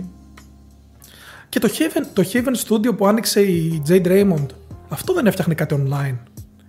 Ή διαψεύδομαι. Θα σε γελάσω αν έφτιαχνε online. Κάνα Star Wars θα έφτιαχνε για αυτή, ποιος ξέρει. Καλά, όντως. Όλοι πλέον, ή, άμα δεν ξέρεις. Star Wars ή Marvel, έτσι. είναι safe bet. Ε, πάω παρακάτω. Ε, ακόμα δεν έχει βγει αυτό το update, αλλά έχει βγει σε Αμερική, Ηνωμένες Πολιτείες τουλάχιστον και Καναδά από ό,τι είδα και λογικά θα έρθει και στα μέρη μας. Ε, είναι ένα update το οποίο το περιμέναμε και φαίνεται ότι ήρθε η ώρα. Ίσως στα κοντά να δούμε και καμιά ανακοίνωση σε κανένα PlayStation blog για κανένα firmware update που περιμένουμε στα κοντά τύπου VRR, VRR μάλλον, Variable Refresh Rate ε, υποστήριξη για το PlayStation 5. Μαζί με αυτά μπορεί να έρθει και αυτό. Μιλάω για τη δυνατότητα να ενσωματωθούν, τέλος πάντων, γίνεται αυτόματα upload τα screenshots και οι καταγραφές βίντεο που τραβάμε στην κονσόλα μας ε, μέσω του PlayStation App. Δηλαδή να μπαίνεις στο PlayStation App και να μπορείς να δεις στο library σου τι screenshots έχεις τραβήξει, τι βίντεο έχει τραβήξει από τα παιχνίδια σου και να τα κάνεις share στα social media. Αυτός είναι ο σκοπός. Ώστε να μην έχεις αυτό όπως είναι τώρα το βάλε, βγάλε άμα θες με USB. Όπως κάνω εγώ, ανέβασέ τα για να τα ανεβάσω στο Facebook. Οι άλλοι βγάζουν φωτογραφίες με τα κινητά τους, να τα ανεβάσεις στο Twitter και το ένα για το άλλο. Ή το έστελνες, το... ξέρω εγώ, μέσω του PlayStation σε κάποιον φίλο σου. Βασικά, ναι, ε, εγώ ξέρει τι είχα κάνει. Ε, μου έστελνε ένα bot μηνύματα έτσι. Και μετά απλά εγώ έστελνα στον bot τις φωτογραφίες και έμπαινα, έμπαινα από το app και τις κατέβαζα. Ε, εγώ αυτό που απορώ είναι γιατί. Ναι, αλλά δεν δουλειά γιατί έχει κάτι χωρίς συνεργασία με το Facebook και γιατί δεν υπάρχει το integration, δεν το έχω καταλάβει ακόμα. Πολύ καλή ερώτηση. Γιατί, γιατί τα, σπά... ε, τα σπάσαν για κάποιο λόγο. Πόσο τα σπάσαν ώστε να μην μπορούν να τα ξαναβρούν. Δηλαδή, ρε παιδί μου, τι διάλογο αξιώνει το Facebook και δεν μπορεί να το κάνουν αυτό. Τώρα έχει μόνο με Twitter. Προσωπικά δεδομένα και το ένα και το άλλο. Twitter μπορεί να, τους, μπορεί να του ζητάει το Facebook, ρε παιδί μου, ότι για να ανεβάσει κάποιος χρήστης Τάδε θέλω εσύ να μου δώσεις όλα τα προσωπικά δεδομένα, ξέρω εγώ, ή τι άλλο που να έχει κάπως έτσι να τα σπάσανε. Δεν έχω να κρύψω τίποτα. Τι να κρύψω άλλο. Ε, Παρ' όλα αυτά, αυτό είναι πολύ καλό.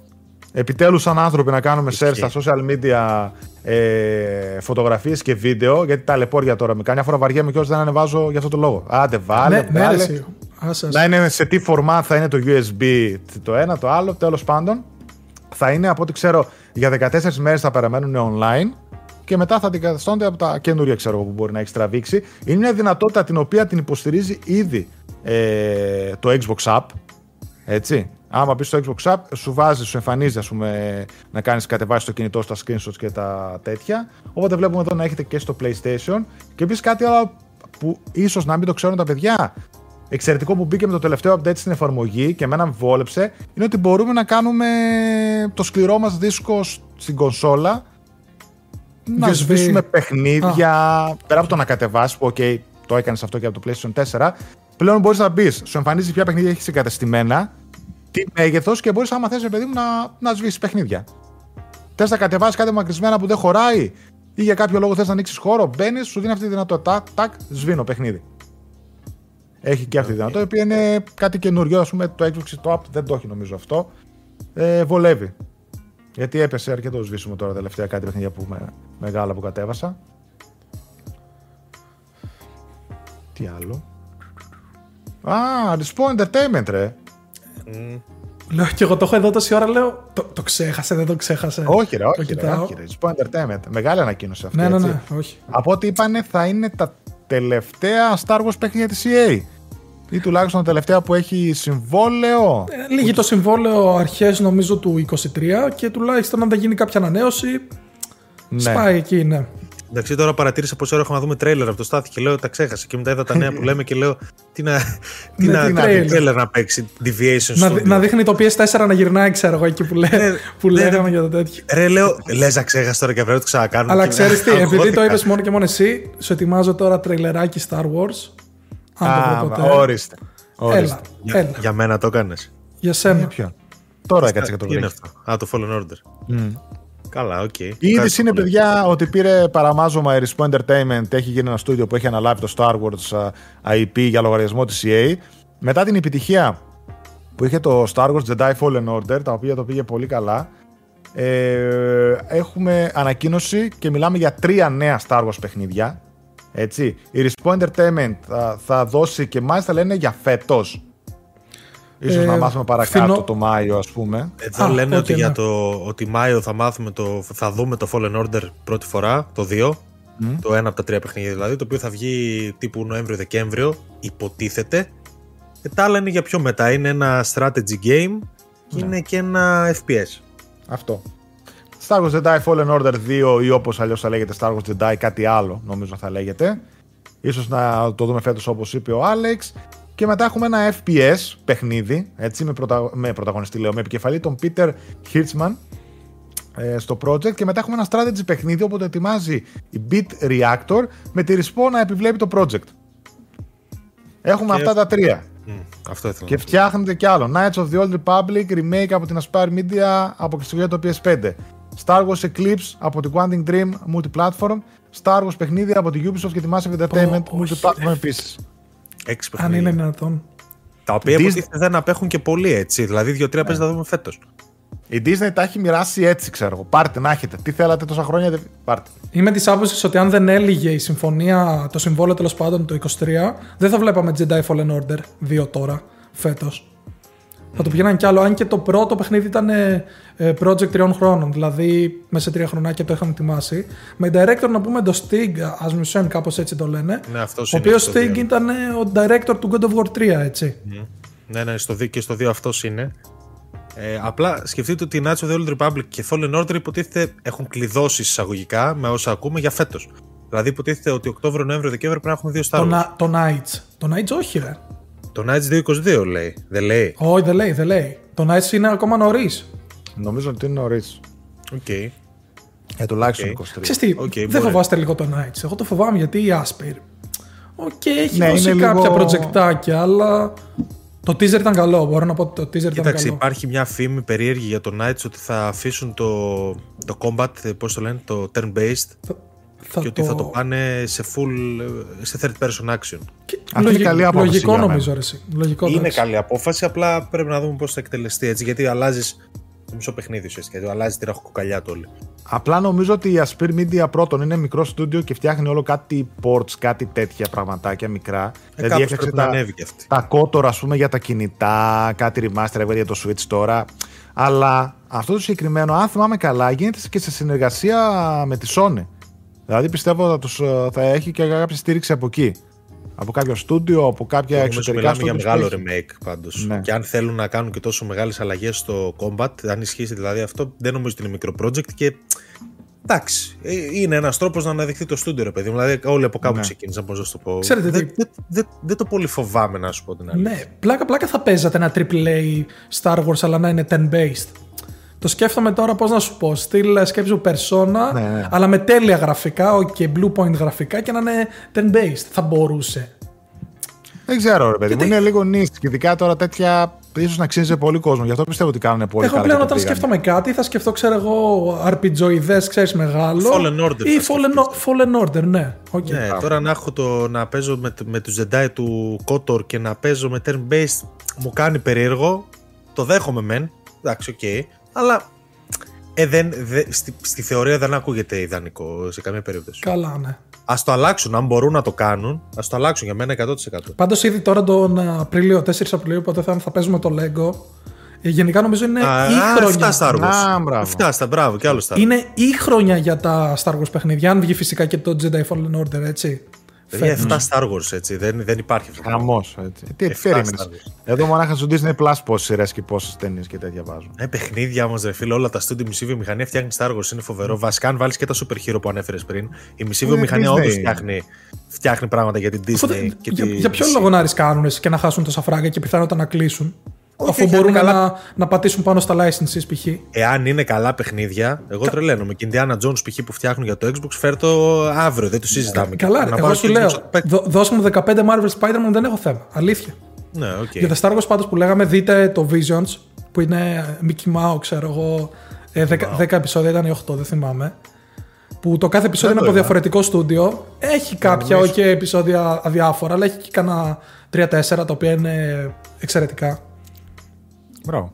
Και έρχεται και Disney Plus το 2022 Ελλάδα επίσημα. Μπράβο. Ε, οπότε έχουμε ευκαιρία για πολύ. Ε, νομίζω ναι, οπότε έχουμε ευκαιρία για, για πολύ Star Wars φέτος. Εγώ ας πούμε θα δω τα Clone Wars που δεν τα έχω δει ποτέ. Α, ναι, ναι. Αυτά λένε ότι είναι ωραία, όντως. Μη δεις Rebels. Βασικά δες και Rebels αφού δεις Clone Wars. Βήμα-βήμα. Αλλά ναι, όχι, okay, εντάξει. Το, το Clone Wars για μένα είναι top. Top Star Wars, ας πούμε. Το ξέρω, ναι, το ξέρω. ξέρω. Πάω παρακάτω. Επίσημα ανακοίνωση του Crysis 4 από πότε είναι αυτή η εφημερίδα. ναι, οκ. Okay. Μετά από μια δεκαετία φαινόταν βέβαια γιατί είχαν και φήμη είχε βγει, θα την πω και τα τρία τα παιχνίδια remaster τα βγάλαν φέτος. Mm-hmm. Και μετά από το GeForce leak, αυτό από της Nvidia, φαίνεται ότι όλο είναι legit. Και μέσα έχει Crysis 4 και τώρα ορίστε ήρθε το Crysis 4. Legit είναι, ναι. Αφού ένα-ένα ανακοινώνονται. Δεν είναι. Τι είναι legit, παιδιά; Σε ένα μήνα λένε θα βγει Final Fantasy Tactics Remaster. Πού είναι; Φέρτο. Ε, εντάξει, αυτά αλλάζουν ημερομηνίες, αλλά πιστεύω ότι πολλά, τουλάχιστον τα περισσότερα τα παιχνίδια υπάρχουν. Καλά, εντάξει. Ε, το, το Tactics Remaster, το Chrono Trigger που λέγανε, Bioshock 2022 λέγανε. Legacy of Thieves το Uncharted, το Resident ναι. Evil 4 Remake. Κάτσε, το Legacy of Thieves δηλαδή, είχε γίνει leak εκεί και το έλεγε έτσι Legacy. Εγώ προχθές που το χάζεψα, εγώ προχθές που έτυχε έπεσε ξανά μπροστά στα μάτια μου, το είχε μέσα. Δεν ξέρω αν προσθέθηκε μετά ή αν είναι οτιδήποτε, αλλά το είχε μέσα. Ξέρω. Τώρα, ναι, ναι. Anyway. Έχει ας πούμε και η κυκλοφορία για PC κάποια παιχνίδια της Sony, έτσι. Νομίζω έχει ένα Ratchet Ghost of Tsushima έχει για φέτος Σεπτέμβριο. Returnal. Returnal, μπράβο. Demon Souls, ναι. Δεν είχε The Last of Us, δεν είχε Last Guardian, κάτι τέτοια. Τα πιο... Ναι, ούτε Spider-Man, ας πούμε. Ούτε Spider-Man. Ναι. Παρ' όλα αυτά, η Crytek μετά από 10 χρόνια θυμήθηκε να βγάλει ε, καινούριο παιχνίδι Crisis, το οποίο με ένα τυζεράκι απλά δείξανε Φαίνεται αρκετά, φαίνεται αρκετά, δεν δείχνει κάτι, αλλά νομίζω ότι αλλού θα πάει το πράγμα. Μας καλεί να συμμετάσχουμε στην περιπέτεια και να γίνουμε ο ήρωας, σου λέει. Δεν προσδιορίστηκε τίποτα, ούτε έτος κυκλοφορίας, ούτε πλατφόρμας, ούτε κάτι. Θεωρώ ότι, ότι θα είναι μόνο για τις νέες πλατφόρμες και, και προφανώς μετά από κάποια χρόνια. Κάνει τραν τονίσω... Crisis 4, ξέρω, ήρθε η ώρα. Ναι, καλά, ναι. Θα... Ε, ε, απλά για να τονίσω κάτι και καλά είπαν ότι ο τίτλος είναι Work in Progress. Οπότε για να είναι Work in Progress ο τίτλος του Crisis 4 μάλλον απέχει πολύ το παιχνίδι. Ναι. Άλλη με ανακοίνωση για προσλήψεις έτσι. Δηλαδή, ε, τρεις εταιρείες το κάνουν αυτό. Blizzard, Respawn και τώρα η τέτοια. Πες, ε, Πάντως, πες, Crytek. Η Crytek. Crytek. Πάντως Ναι. το Crysis, επειδή εγώ μίλησα αρκετά πέρυσι για τα Crysis που τα έπαιζα εδώ τώρα Νοέμβριο τέτοιο, εγώ full μέσα. Ειδικά με καινούργια γραφικά και με gameplay, να έχω και ένα FPS να παίζω. εγώ οκ, εγώ εμένα φτωχός ναι. συγγενής. Τι να κάνουμε. Να, εκεί καταντήσαν. Εκεί Φίλε και Άλεξ, περιμένουμε εκεί την καταντήσαν. Crytek το 2022. Αλλά αυτοί είστε. Ε, από πότε είναι αυτή η εφημερίδα θα λέμε. Medal of Honor. Θα βγάλει κανένα EA, ξέρω εγώ, και θα λέμε από πότε είναι αυτή. η Έβγαλε εφημερίδα. το VR και πάτωσε νομίζω κιόλας. Α, ναι, ρε, καλά λες. Ναι. Γιατί πάτωσε αυτό. Δεν, είχε, δεν είναι καθόλου καλό. Δεν ξέρω. Έπαιζαν όλα Ναι. Half-Life. Σε πωλήσει. Η Respawn δεν είχε πάρει ένα βραβείο γιατί είχε χρησιμοποιήσει. Κάτι θυμήθηκα τώρα.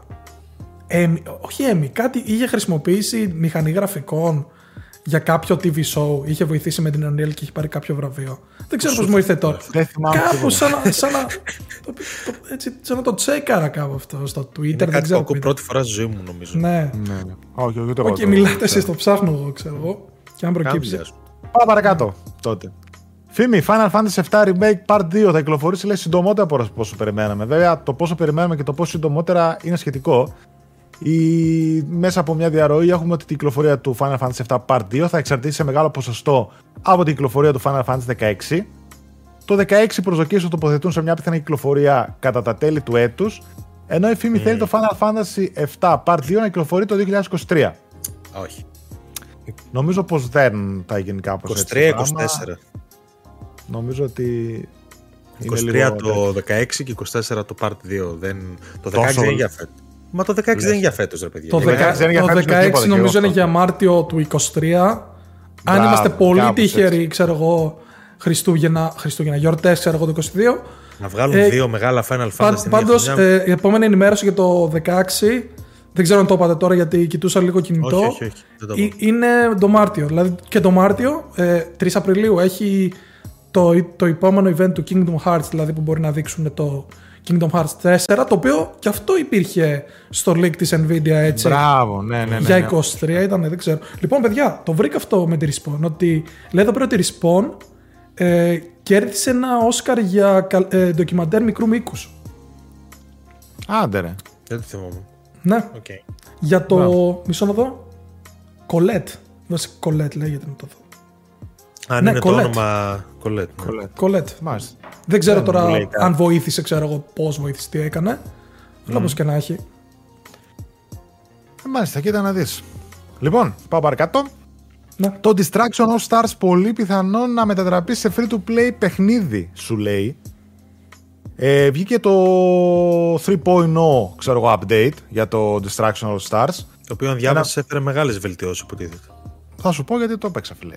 Ε, πφ, να τους. Lucid Games πίσω από το παιχνίδι έλαβε ένα νέο update και σημειώ, όπου σημειώνεται ότι θα πραγματοποιηθούν σημαντικές αλλαγές, πραγματοποιήθηκαν ήδη και θα τις πούμε παρακάτω. Και ένας χρήστη του Reddit πρόσεξε ότι αποκαλύφθηκαν κομμάτια του κώδικα κατά τη διάρκεια μιας περίοδου συντήρησης για το παιχνίδι που αντικαθιστούσαν τα ονόματα των in-game προκλήσεων. Πολλές από τις προκλήσεις είχαν το πρόθεμα F2P στην αρχή του κώδικα, οπότε πολλοί συμπεραίνουν ότι ίσως σε κάποιο επόμενο update να γίνει ένα free-to-play το παιχνίδι, το οποίο κλείνει ένα χρόνο κυκλοφορίας πέρυσι το Φεβρουάριο είχε βγει, ε, το οποίο ήταν και από τους πιο αδύναμους τίτλους αποκλειστικούς του PlayStation 5. Να θυμίσω ότι ήταν αποκλειστικά για το PlayStation 5, είχε βγει το Φεβρουάριο και είχε δοθεί για δύο μήνες στο Plus και μετά απολύτωταν για 20 ευρώ, το έχουμε δει και μέχρι 15 να πέφτει, 10 σε κάτι εκτόσεις. Όσο και δεν τα πήγε καθόλου καλά και εγώ δεν θυμάμαι πόσο το είχα βάλει, 5, 6, από κάτι τέτοιο. 6,5 νομίζω. Κάτι τέτοιο θυμάμαι. Ναι. 6 Θα κάπου. το ψάξω άμα το Τέλος βρω. πάντων, εντάξει. Αλλά ναι, ήταν από τους πιο χαμηλούς βαθμούς, ρε παιδί μου. Το παιχνίδι ήταν καλό. Είχε βάσεις καλές. Αυτό είχε πολύ καλές βάσεις. Απλά δεν είχε βάθος. Ε, θα έπρεπε να είχε έτσι κάποια περισσότερα πραγματάκια και όπως έλεγα εγώ, θα έπρεπε να είχε δοθεί για μένα να ακολουθήσει το πρότυπο του Rocket League, το οποίο και αυτό το άλλαξε στην πορεία. Δώσ' το free to play, αφού το έδωσες για PS Plus, το ίδιο είναι. Αυτό θα Δώσ' το free to play και βάλε season pass. Βάλε ένα ωραίο season pass με ένα progress, να δίνει κάποια πραγματάκια και να πάει έτσι το πράγμα να κυλήσει. Γιατί το παιχνίδι είχε πολύ ωραίο core gameplay ε, και τώρα με το update βελ, βελτιώθηκε πάρα πολύ. Έγινε ακόμα καλύτερο, δηλαδή το έπαιξα. Καταρχάς γραφικά είναι top. Εφέ, καθαρότητα, τα πάντα 4K super. Τρέχει 60 καρφωτό και τερα, πάρα πολύ καλή αίσθηση στο, στα οχήματα, στο βάρος των συγκρούσεων, ε, στη λούπα του gameplay, το DualSense πρέπει να το βελτιώσανε γιατί μου φάνηκε πολύ καλή η χρήση του. Ε, όλα τα πράγματα που κάνει και άλλα κάποια μετάκια στο χειρισμό πρέπει να τα σφίξανε.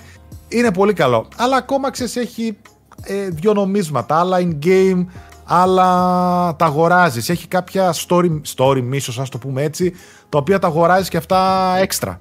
Δηλαδή με το νόμισμα που παίρνεις, που το πληρώνει με κανονικά λεφτά, δεν κολούσαν κάποια τέτοια ρε παιδί μου ενέτη 2021 όταν έχουμε δει πολλά free to play παιχνίδια για να ακολουθούν άλλο μοντέλο.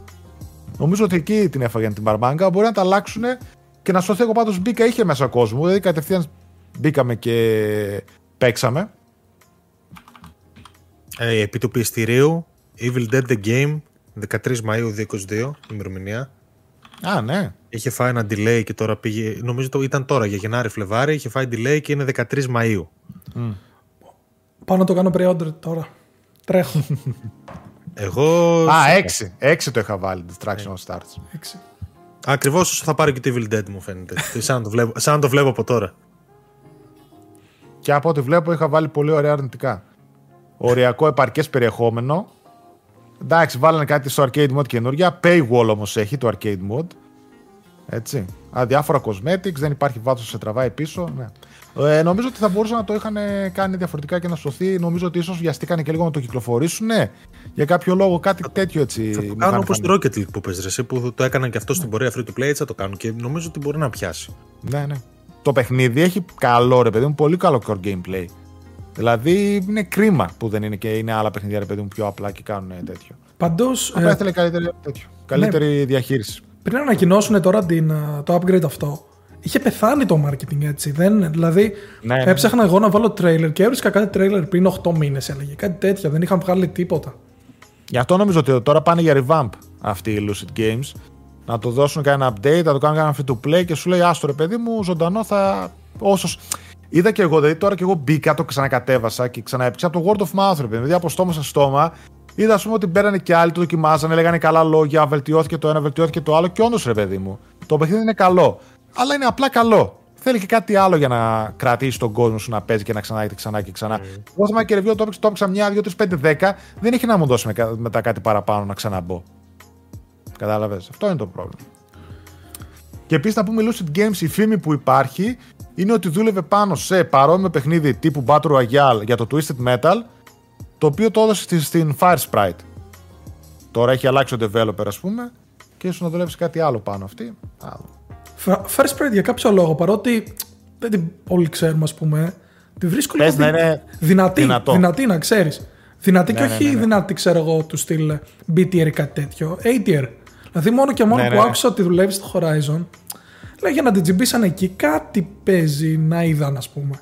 Και έχει και ναι, πόσους developers είχαν πει. Ναι, τόσο.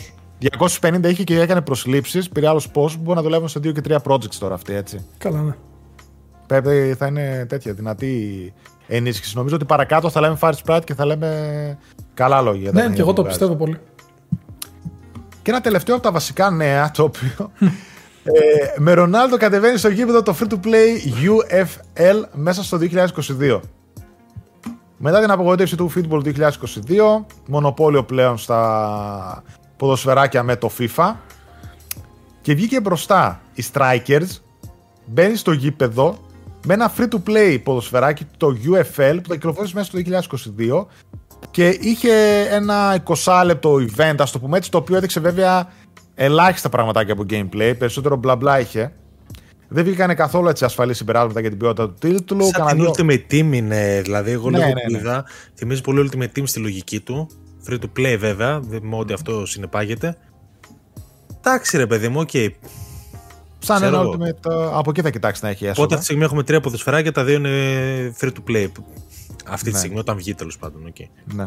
Δεν ξέρω τι δικαιώματα μπορεί να έχει αυτό το παιχνίδι, δεν θα έχει τίποτα φαντάζομαι. Από ό,τι είδαμε, αυτό που λέει και στον τίτλο, ότι προσπαθεί να κλείσει έξι συμφωνίες marketing με μεγάλα ονόματα. Ξεχωρίζει ο Κριστιανό Ρονάλντο, καθώς και οι Ρομελού Λουκάκου, Ρομπέρτο Φιρμίνο και Κέβιν Ντεμπρούν. Ντεμπρόιν. Ντεμπρόιν, ναι. Ξέρεις ποιο είναι το θέμα. Εγώ από αυτό που έχω δει και από αυτό που βλέπω και τώρα μου φαίνεται ότι δεν θα έχει κανονικές ομάδες. Θα ναι. έχει λίγο. Θα, Manchester Blue και τέτοια. Ναι. Ναι, δεν ναι, το λέω ναι, μόνο ναι. από αυτή την έννοια. Το λέω κυρίως από την έννοια του ότι δεν ξέρω καν αν θα έχει Αυτό νομίζω θα έχει κυρίως squads τύπου Ultimate Team με άσχετους Σε φάση διάλεξε παίκτες, φτιάξε ομάδα. Α, δεν θα μπορούσε να παίξει ε, το Liverpool. Γιατί εγώ αυτό που βλέπω εδώ πέρα στο τρέιλερ δεν έχω δει καμία υπαρκτή ομάδα. Mm. Οι, οι παίκτες που βλέπουν είναι άσχετοι μεταξύ τους. Εκτός αν χρησιμοποιήθηκαν καθαρά για το, για το τρέιλερ, έτσι. Θα το δούμε, δεν, δεν ξέρω. Τι, τι και πώς. Έχουμε ημερομηνία γι' αυτό. Όχι, όχι. Είπαν όταν είναι έτοιμο. Μέσα στο 22, όταν, when it's ready, λέει. Ξέρω, μέσα στο καλό, καλό αυτό το when it's ready, το έχουμε ξανακούσει κάπου. Να το βλέπεις τώρα, πούμε, αλλάζουν οι ομάδες και απλά δεν, δεν είναι ναι. κανονικέ. Είναι όλα ό,τι να είναι. Άκυροι συμπαίκτες, άκυρα ναι, ναι. όλα. Ναι, ναι. Μα αυτό λέει ότι τα περισσότερα έσοδα θα στηριχθεί για σε Ultimate Team Mode. Έτσι, θα υπάρχει λέει offline και online ε, παιχνίδια και σε Steel Division Mode θα μπορείτε να, να, να ανελιχθείτε στην κατάταξη. Έχει συμφωνήσει με κάποιες ομάδες. West Ham United, Sporting CP, ε, Borussia, Bayer Leverkusen, Besiktas, Monaco, Celtic Rangers. Εντάξει, OK, okay, ρε παιδί μου. Μπορεί ίσως να, άμα είναι κάτι αξιόλογο, να πλασαριστεί δίπλα ή και πάνω από το eFootball. Ε, καλά, έτσι που είναι το eFootball. Τέλος πάντων, αρκεί να είναι αξιοπρεπές νομίζω για να πιάσει κόσμο. Τζάμπα είναι, παιδιά, δεν θα δώσει κανένας λεφτά. Να, δεν είναι. Εκτός των microtransactions, έτσι. Καλά, εντάξει, εννοείται ότι εκεί θα γίνει χαμός. Εγώ, ας πούμε, θα το δοκιμάσω. Το eFootball δεν νομίζω να το δοκιμάσω ποτέ έτσι όπως έχει δουλειά. Αυτό όταν βγει θα το, θα το ρίξω μια μάτια. Mm. Πάντως, κοίτα για, για Μα, το τίποτα που δεν ξέραμε. Καλούτσικο φαίνεται. Δεν μπορείς να πεις ότι φαίνεται προχειροδουλειά. Και εμένα δεν μου φαίνεται να είναι. Το πρέπει να χειρότερο να είμαι τελείως ειλικρινής. Αυτό και εγώ το ίδιο. Γιατί εγώ δεν είμαι της λογικής του Ultimate Team ιδιαίτερα, δεν το πολύ γουστάρω. Οπότε αν είναι μόνο με αυτής της λογικής, δύσκολα θα κάτσω. Απλά από αυτή τη λογική μπορεί να βγάλει χρήμα, ρε παιδί μου. Από τα υπόλοιπα τι να βγάλει, πού να πατήσει. Κατάλαβες; Ναι, καλά, εννοείται. Απλά ποιος θα αφήσει το Ultimate Team του FIFA για να πάει σε αυτό το τύπο Ultimate Team; Ναι, Κανένας. Δεν ξέρω. Κανένας. Εγώ, εγώ ξέρω τι πίστευα ότι ίσως και μέχρι τώρα πίστευα να έχει γίνει. Πίστευα ότι κάποια στιγμή θα βγει η EA και θα το κάνει έτσι το FIFA. Δηλαδή, ναι. αν όχι free to play και μέσα να το γεμίσει microtransactions, να το κάνει το στυλ συνδρομητικό. Ότι θα σου έχω 10, 20, 30 ευρώ το χρόνο, δεν ξέρω πώ θα τα χρεώνει, ξέρω εγώ, για αρχικά και μετά με 10-20 ευρώ, ξέρω εγώ, κάθε χρόνο θα σου κάνω update τα rosters και θα είναι απλά μια πλατφόρμα, ρε παιδί μου. Θα μπαίνεις, θα κατεβάζει σαν client το παιχνίδι, θα παίζεις, Ultimate Team κάθε χρόνο, θα σου ανανεώνω τα rosters και δεν είσαι συνδρομητής. Νομίζω ότι εκεί κάποια στιγμή θα το πάει. Έτσι πως βλέπω τα πράγματα να γίνουν στα όλα τα παιχνίδια. Πάντως θυμάστε παλιότερα πόσα ποδοσφαιράκια υπήρχαν. Πόσα ποδοσφαιράκια από πόσες εταιρείες. βέβαια συνήθως έτσι, δηλαδή κρατούσαν ναι. πολύ λίγο. Ναι, αλλά και πάλι ρε παιδί μου, έβγαινε δηλαδή Adidas Power Soccer. Puma, αν θυμάμαι καλά, υπήρχε ποδοσφαιράκι. Υπήρχαν ποδοσφαιράκια με ονόματα ποδοσφαιριστών, ξέρω εγώ. David Beckham. Ναι, ναι, ναι, ναι, ναι, ναι. Ξέρω εγώ. Ναι, ρε φίλε, ναι. Υπήρχε ποδοσφαιράκι, είχε δικό της η Sony, έτσι. Το This is Football. Το οποίο ήταν από την uh, Team Soho, Soho Studio, αν θυμάμαι καλά. Και μετά ενσωματώθηκε στο London Studio που αναφέραμε προηγουμένως και από το 2002-2003 νομίζω έβγαζε αυτή μετά το This is Football. Φαντάσου τώρα Sony να έχει δικό σου. Η Sega έχει το δικό της, άλλοι βγάζανε τα δικά τους και βγαίνανε 10 ποδοσφαιράκια και πήραν και στο τέλος καταλήξαμε στο FIFA. Που και τότε το FIFA δεν ήταν κάτι ιδιαίτερο έτσι, όλοι παίζανε Winning Eleven και Pro Evolution. Λοιπόν, πρόβλεψη θέλω. Θα λέγεται το φετινό FIFA, FIFA. Ή θα αλλάξει η ονομασία; Θα αλλάξει. Θα αλλάξει, δεν είπανε. Δεν το είπανε Πώς είπα, πώς είπα θα λέγαμε; ότι... EA Sports FC, κάπως έτσι. Ναι, Κάτσε, το έχουν πει επι, επισήμω αυτό. Όχι. Όχι, όχι. όχι, όχι. Λέμε εμείς. Και ακούστηκε και λίγο για κάποιο λόγο. Θα, θα δείξει. Εγώ πιστεύω ότι θα συνεχίσει να λέγεται FIFA. Δύσκολα χάνεις μια Μπορεί να τα σκάσουν. Μπορεί να τα σκάσουν. Θα τα σκάσουν. Αυτό ναι, δεν υπάρχει ανταγωνισμός. Μπορεί. Λοιπόν, αυτά τα βασικά νέα. Να πάμε λίγο σε τρία νεάκια που έχουμε για quick news. Ο δημιουργός του Yakuza γίνεται επικεφαλής του νέου Nagoshi Studio. Είναι τη Games ανακοίνησε την ίδρυση ενός νέου στούντιο ονόματι Nagoshi Studio. Επικεφαλής και CEO θα είναι όπως προηγείται και το όνομα ο Τοσιχύρο Nagoshi, δημιουργός της γνωστής σειράς Yakuza. Το στούντιο θα εδραιωθεί στην Shibuya του Τόκιο και θα δουλέψει πάνω στην ανάπτυξη νέων high-end console βιντεοπαιχνιδιών. Εντάξει. Φέρτο, Ωραία. θα δούμε. Θα, ονο... θα ονομάσατε ποτέ το στούντιό σας με το δικό σας όνομα, ξέρω εγώ. Ε, ε, είναι λίγο Kojima Productions. Ευθυμίου Productions, ξέρω. Kojima Productions, γιατί τι έχει. Ορίστε. Αυτοί οι Ιάπωνε έτσι το παίζουν. Ε, φίλε, θα, θα μου πεις εντάξει, okay, δεν θέλω να υποτιμήσω τον Αγκώση, αλλά Αγκώση. Στούντιο, ξέρω. Πώς το λέει. Είναι ομορφή κι αυτός, ρε. Το ξέχασες. Τέλος πάντων. Είναι συνειδητής βέβαια, έτσι, μαζί με τον Σάτο. Ιδρυτής και συνειδητής. Απλώς αυτοί οι άνθρωποι πρέπει να δουν πώς θα αφήσουν πίσω τη συλλογική των Γιάκουζα και θα κάνουν κάτι άλλο. Εμένα μου φαίνεται ότι ήταν, γι αυτό, ήταν να κάνουν αυτό το πράγμα ζωή τους πάντα. Μπράβο, ξέρεις ναι. τι. Έχουμε δει πάρα πολλούς να φεύγουν από κάτι που φτιάχναν έτσι. Π.χ. ο δημιουργός του Silent Hill που φτιάχνει τώρα το Slitterhead. Το οποίο και πάλι φαίνεται λίγο ανέμπνευστο, φαίνεται να πατάει πολύ σε πράγματα που έχουμε δει. Δηλαδή, Κάτσε να τα δούμε τώρα. Λες να φτιάξουν τίποτα Lost Judgment στυλ ή κάτι τέτοιο, ή να φτιάξουν κάτι Judgment Lost θα βγάλουν. Judgment Lost. Forever. EA Sports FC. Έχει γίνει ποτέ αυτό που φτιάχνει κάποιος κάτι παρόμοιο αλλά αλλάζει απλά το όνομα. Πού να. Δεν ξέρω τώρα. News είμαστε. Μ' αγχώνεις τόσο. Πάω παρακάτω. Ναι. Με Frank Sinatra καταφάνει το τελικό τρέιλερ του Stranger of Paradise Final Fantasy Origin. Χνιδάρα. Απολαυστικές ε. marketing καμπάνε σου λέει το τελευταίο ετών. Square Enix έδωσε δημοσιότητα το τελικό τρέιλερ του Stranger of Paradise Final Fantasy Origin. Ωραίος τίτλο έτσι. Συνοδευόμενο από μουσική του Frank Sinatra. Το παιχνίδι πρόκειται να μας μεταφέρει σε μια διαφορετική και πιο τεχνολογικά προηγμένη εκδοχή του αρχικού Final Fantasy, όπου ο Jack και οι συνταξιδιώτες του καλούνται να κατατροπώσουν το Chaos, ενώ ταυτόχρονα θα υποκύψουν στις ανεξήγητες δοκιμάσει του χωροχρόνου. Εμπνευσμένο από το σύστημα τάξεων, το νέο εγχείρημα της Team Ninja, που μας έχει δώσει τα Neo, περιέχει μια πληθώρα από κλάσει προς επιλογή, Warrior, Dragon και White Mage, μεταξύ άλλων, οι οποίε φυσικά συνοδεύονται από τις δικές τους ορματικέ κινήσεις που έχουν καθιερωθεί στους προηγούμενους τίτλους της σειράς. Ανυπομονούμε. Παιδιά, ε, αυτό που δεν τόνισα, και sorry που διακόπτω λίγο να πούμε, ο Frank Sinatra το ακούει από το κινητό μέσα στο παιχνίδι. Μέσα στο τρέιλερ το ακούει από το κινητό πρωταγωνιστής, ο οποίος μάλιστα. Μισό να δω, αν μπορώ να το βρω. Το κρατάει εδώ το κινητό. Ουπα. πάει σε. Πάει, να το, να το, μισό, μισό. Μισό. Δείτε εδώ τώρα. Πάει σε γάμο με την ε, Princess Sarah από το FF1 έτσι. Και κρατάει. Να το εδώ, δείτε το χέρι του. Α, κρατάει το κινητό, ναι. Κρατάει, κρατάει το κινητό. Όπως και να έχει. δηλαδή. Ότι θα, θα άκουγα My Way σε τρέιλερ ε, Final Fantasy δεν το περίμενα ποτέ. Κύμα όλα, ρε. Γεια σας. Είναι, είναι περίπτωση που είναι τόσο κακό που είναι καλό. Αλήθεια. Δηλαδή. ή κάτι έχουν φτιάξει που θα τους βγει τελείως. ή είναι crash and burn. Κοίτα, εγώ που είχα παίξει το demo, δηλαδή είχα περάσει καλά γενικά. Το, το gameplay ήταν καλό. Ο τεχνικός τομέας τότε ήταν χάλια και τώρα φαίνεται ότι κάπως έχει φτιάξει, αλλά παρόλα αυτά εντάξει, η γραφή παραμένει δεν ξέρω, γελία ή το κάνουν ίσως και επίτηδες, δεν ξέρω. Θα σου πω ευθύς αμέσως τι πρόσεξα εντελώς τυχαία. Ναι, για πες. Ε, όταν έβαλες την είδηση, μπήκα στο τρέιλερ όπως θε και εσύ, εγώ να το δω. Και μετά μπήκα στο κανάλι του PlayStation που το είχε ανεβάσει, το οποίο τώρα ψάχνω να το βρω. Και ήταν μιας ημέρας, δύο ημερών τρέιλερ. Ναι, Είχαν ναι. ανεβεί άλλα 10. Και είχε 300 και χιλιάδες προβολές. Και όλα τα υπόλοιπα τρέιλερ του καναλιού του PlayStation είχαν τύπου 10, 20, 30, 40. Μιλάμε αυτό έκανε μπαμ. Είχε δεκαπλάσιες προβολές από οποιοδήποτε άλλο τρέιλερ. Είναι, είναι και Final Fantasy έτσι. Δηλαδή... Πουλάει το όνομα, ναι. Και εσύ είναι spin-off του spin-off του ναι. spin-off, δεν ξέρω. Επίσης, είναι... ξέρεις τι ζήσει; Κάτι παρόμοιο που λίγο άσχετο παρατηρήσω ότι είχε πολλά views είναι το Dying Light 2. Δηλαδή κάνουν αυτά τα streams τώρα που είναι. Ε, dying to κάτι, δεν θυμάμαι πώς λέγεται. Dying ε, ναι, ναι, κάτι τέτοιο νομίζω. Και παιδιά είχαν 3 εκατομμύρια views, 4 το καθένα. Δεν το ξέρω ότι γινόταν τόσος χαμός. Ε, ναι. Τα είναι μεγάλος ο τίτλος. Δες εδώ, το βρήκα. Δες τώρα τι να σου πω. Άκου τώρα, δηλαδή. Το Uncharted Legacy of Thieves Collection launch trailer 500.000 views πριν από μια εβδομάδα.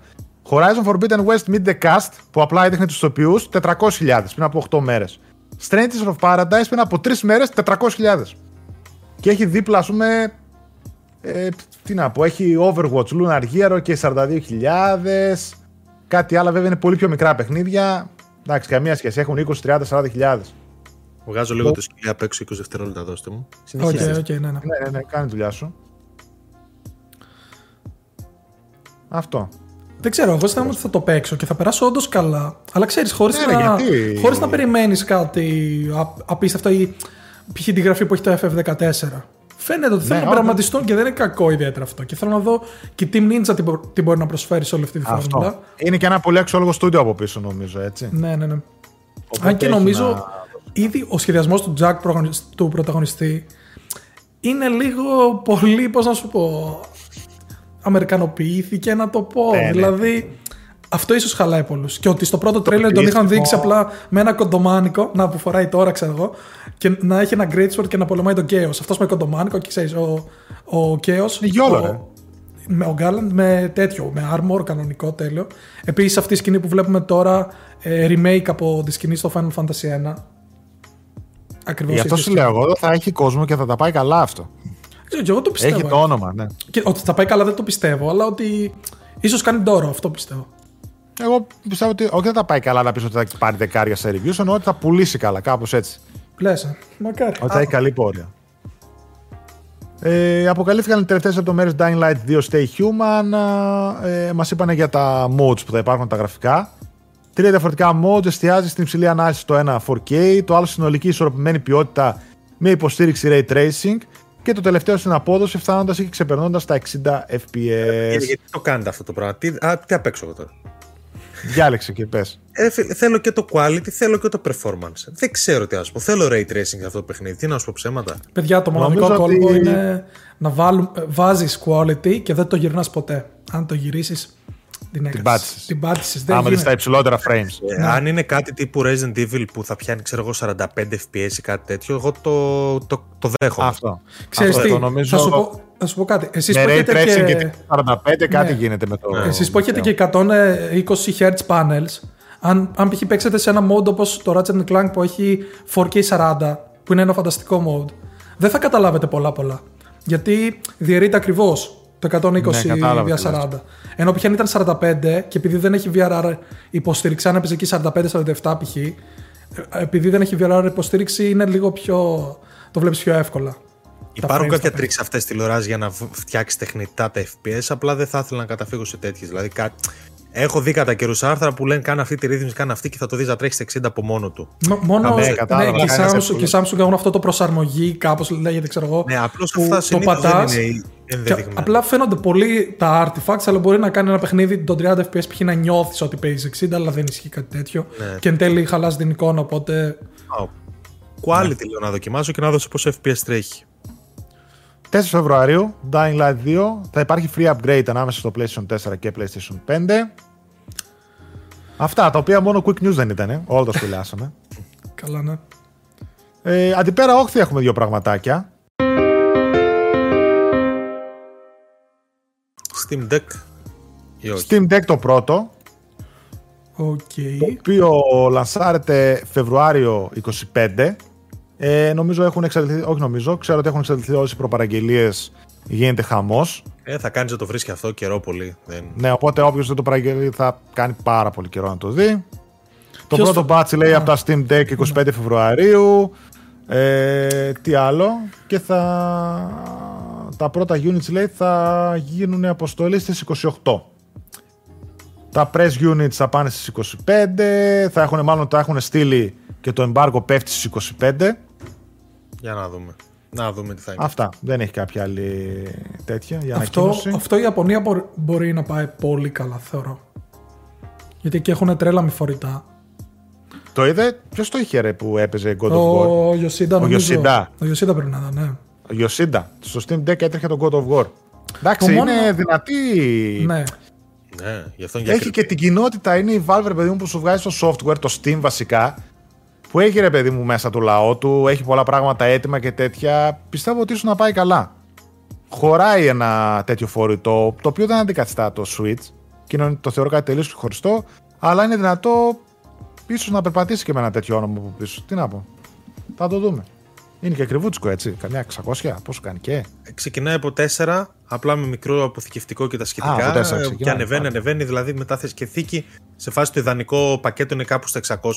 Το μόνο ναι, αρνητικό έτσι που φαίνεται κιόλας είναι το πάνελ του. Νομίζω έχει TN EVN panel, κάτι τέτοιο. Νομίζω TN.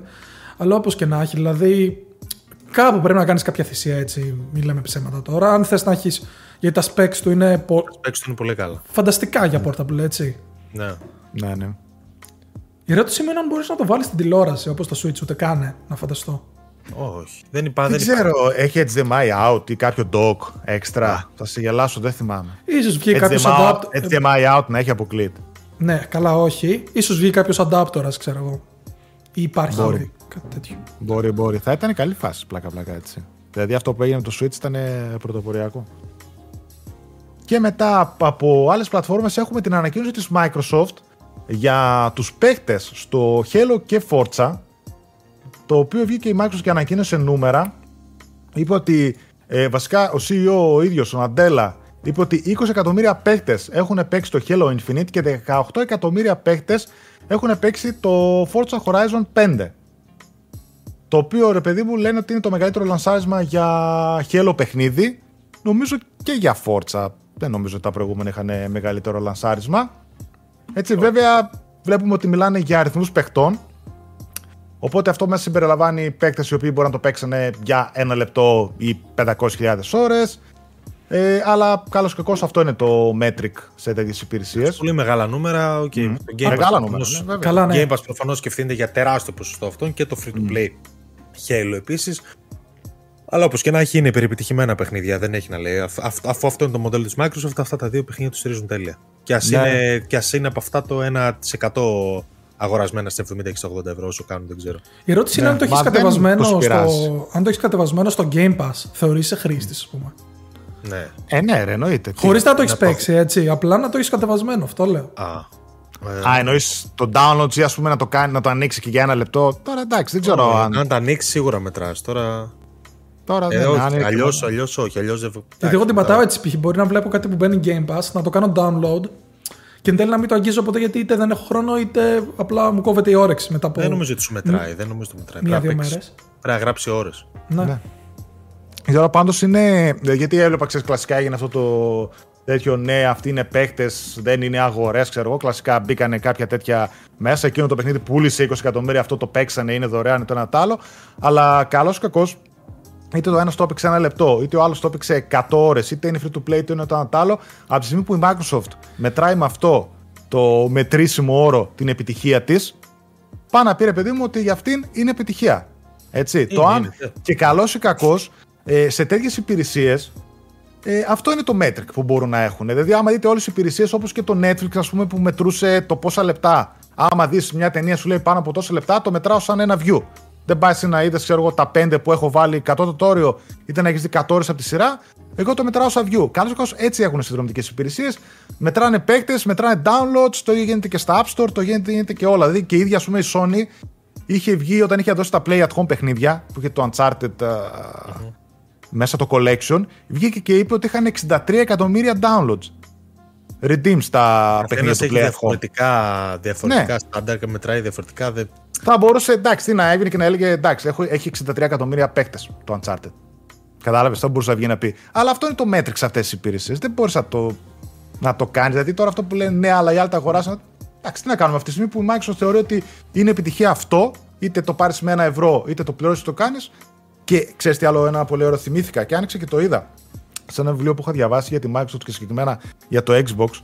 Ε, ο Bill Gates, ας πούμε, σε πολλές ανακοινώσεις, τέλος πάντων, απευθυνόταν στο προσωπικό του, σε πολλά έτσι που μιλούσε, έλεγε ρε παιδί μου ότι το business model της Microsoft είναι το να παίρνει τα σταθερά κόστη και να τα κάνει ετήσιο εισόδημα. Οπότε βλέπουμε ότι πριν από πόσα χρόνια το έλεγε αυτό, το πόσο σταθερή είναι η Microsoft σε αυτό το τομέα, που έχει φτάσει το gaming να το κάνει ακριβώς αυτό. Να παίρνει τα σταθερά του κόστη και να το κάνει τόσο εισόδημα. Δεν θέλω, λέει, ας πούμε, να παίρνω το άλλο το σταθερό εισόδημα και να κάνω σε αυτόν ένα ετήσιο εισόδημα. Θέλω σε μένα να το πάρω πόσο μου κοστίζουν όλα αυτά. 200 εκατομμύρια θέλω να έχω σταθερό εισόδημα με ένα rate, ξέρω εγώ, 2-3-5% κέρδος, όσο θέλω να έχω για τα επόμενα χρόνια. Αυτό είναι το business model το οποίο ακολουθεί κατά γράμμα και στα Windows και στα Office και σε όλα τα λοιπά. Και είδαμε τώρα ότι εφαρμόζεται κατά γράμμα και με το Game Pass και με αυτά. Έτσι είναι το DNA της. Οπότε ναι και επιτυχημένα και τα δύο αυτά παιχνίδια. Και τι άλλο, δεν έχουμε κάτι άλλο. Η Nintendo δεν είχε κάτι. Ξέρω από νέα. Nintendo δεν είχε κάτι, είχε μεγάλη κυκλοφορία, θα μας την πεις εσύ. Καλά, ναι, παρακάτω. Ένα ναι. λεπτάκι δώστε μου μόνο. OK. Okay. Νομίζω μπορούμε να πάμε now playing. Εγώ έχω τα λιγότερα από όλους, τουλάχιστον τα αυτά που έχω να πω είναι λίγα έτσι, οπότε όπως θέλετε. Πάμε κλασικά, θες να ξεκινήσεις εσύ, Άλεξ; Ξεκινά, ρίξε. Ναι, ρε παιδί μου, να ξεκινήσω ότι άλλους σου λένε πάρα πολύ λίγα για δύο λόγους. Κυρίως, καταρχάς, ο λόγος είναι ότι και τα δύο τα έχω για review, οπότε αναλυτικά που θα δείτε εκεί. Το ένα είναι το Artful Escape, το οποίο ζήσει το είπε την προηγούμενη εβδομάδα, οπότε ήδη ξέρετε κάποια πράγματα. Side scroller με έναν τύπο που θέλει να γίνει κιθαρίστας και ζήσει σκιά του θείου του. Ε, το οποίο δεν έχει ελάχιστο gameplay, είναι κυρίως ε, μουσικό, οπτικό-μουσική εμπειρία, οπτικό-ακουστική. Το βλέπετε και όλος, φοβερό εικαστικό και μουσική. Ωραίο χιούμορ, ωραίοι διάλογοι to the point. Σουρεάλ, πάρα πολύ σουρεάλ.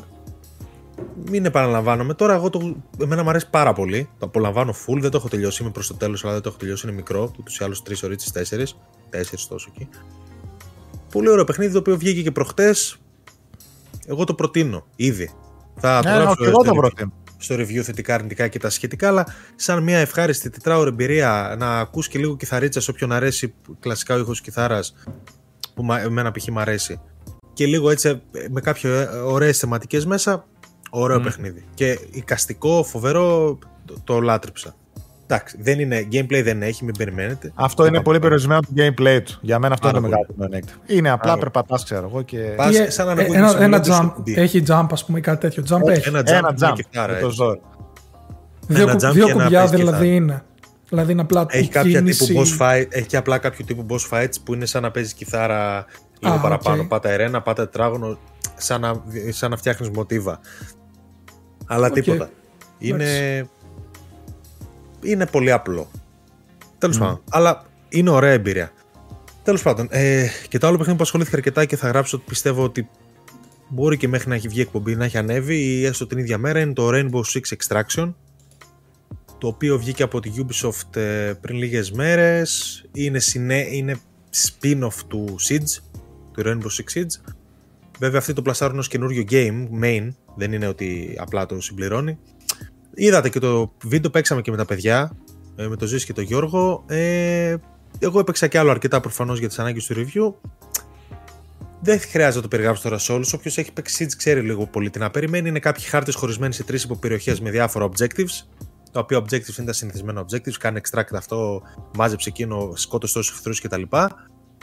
Ε, το review μου θα είναι αρκετά αναλυτικό. Ε, οπότε δεν θέλω να αναλωθώ εδώ σε κουραστικά πράγματα. Έχει ωραίο gameplay.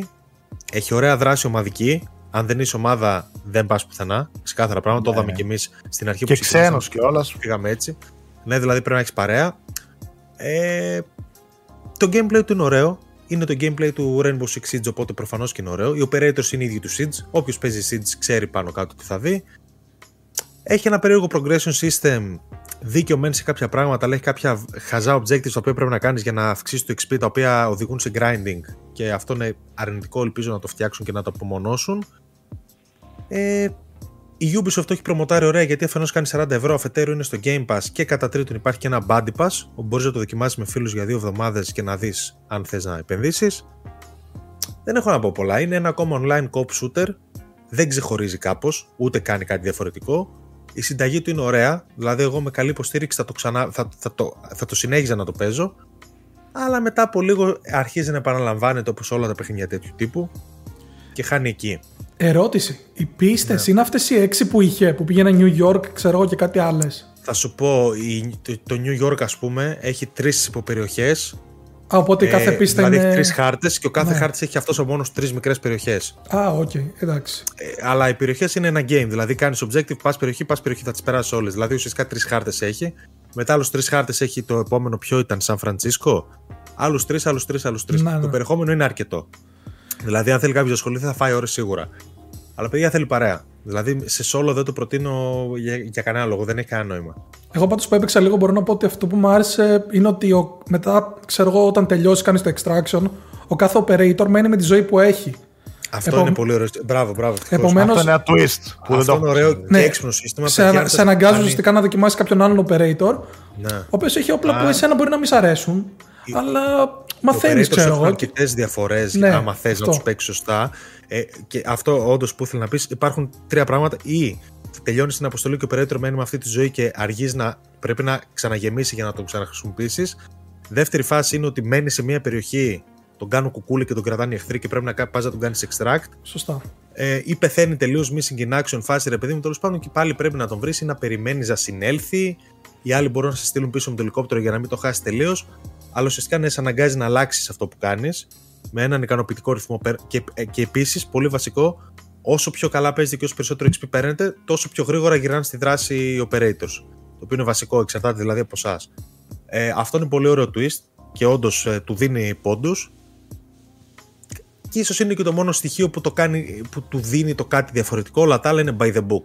Όλα τα άλλα τα έχετε ξαναδεί, τα έχετε ξαναπαίξει και εγώ που δεν παίζω και πολλά online co-op shooters, τα έχω ξαναδεί. Αυτό... Δεν το θεωρώ σε καμία περίπτωση κακό ναι. παιχνίδι, αυτό αξίζει να το τονίσω. Δεν το θεωρώ κακό παιχνίδι. Το θεωρώ ένα καλό παιχνίδι, ειδικά για αυτό που είναι. Αλλά αυτό που είναι το έχω ξαναδεί.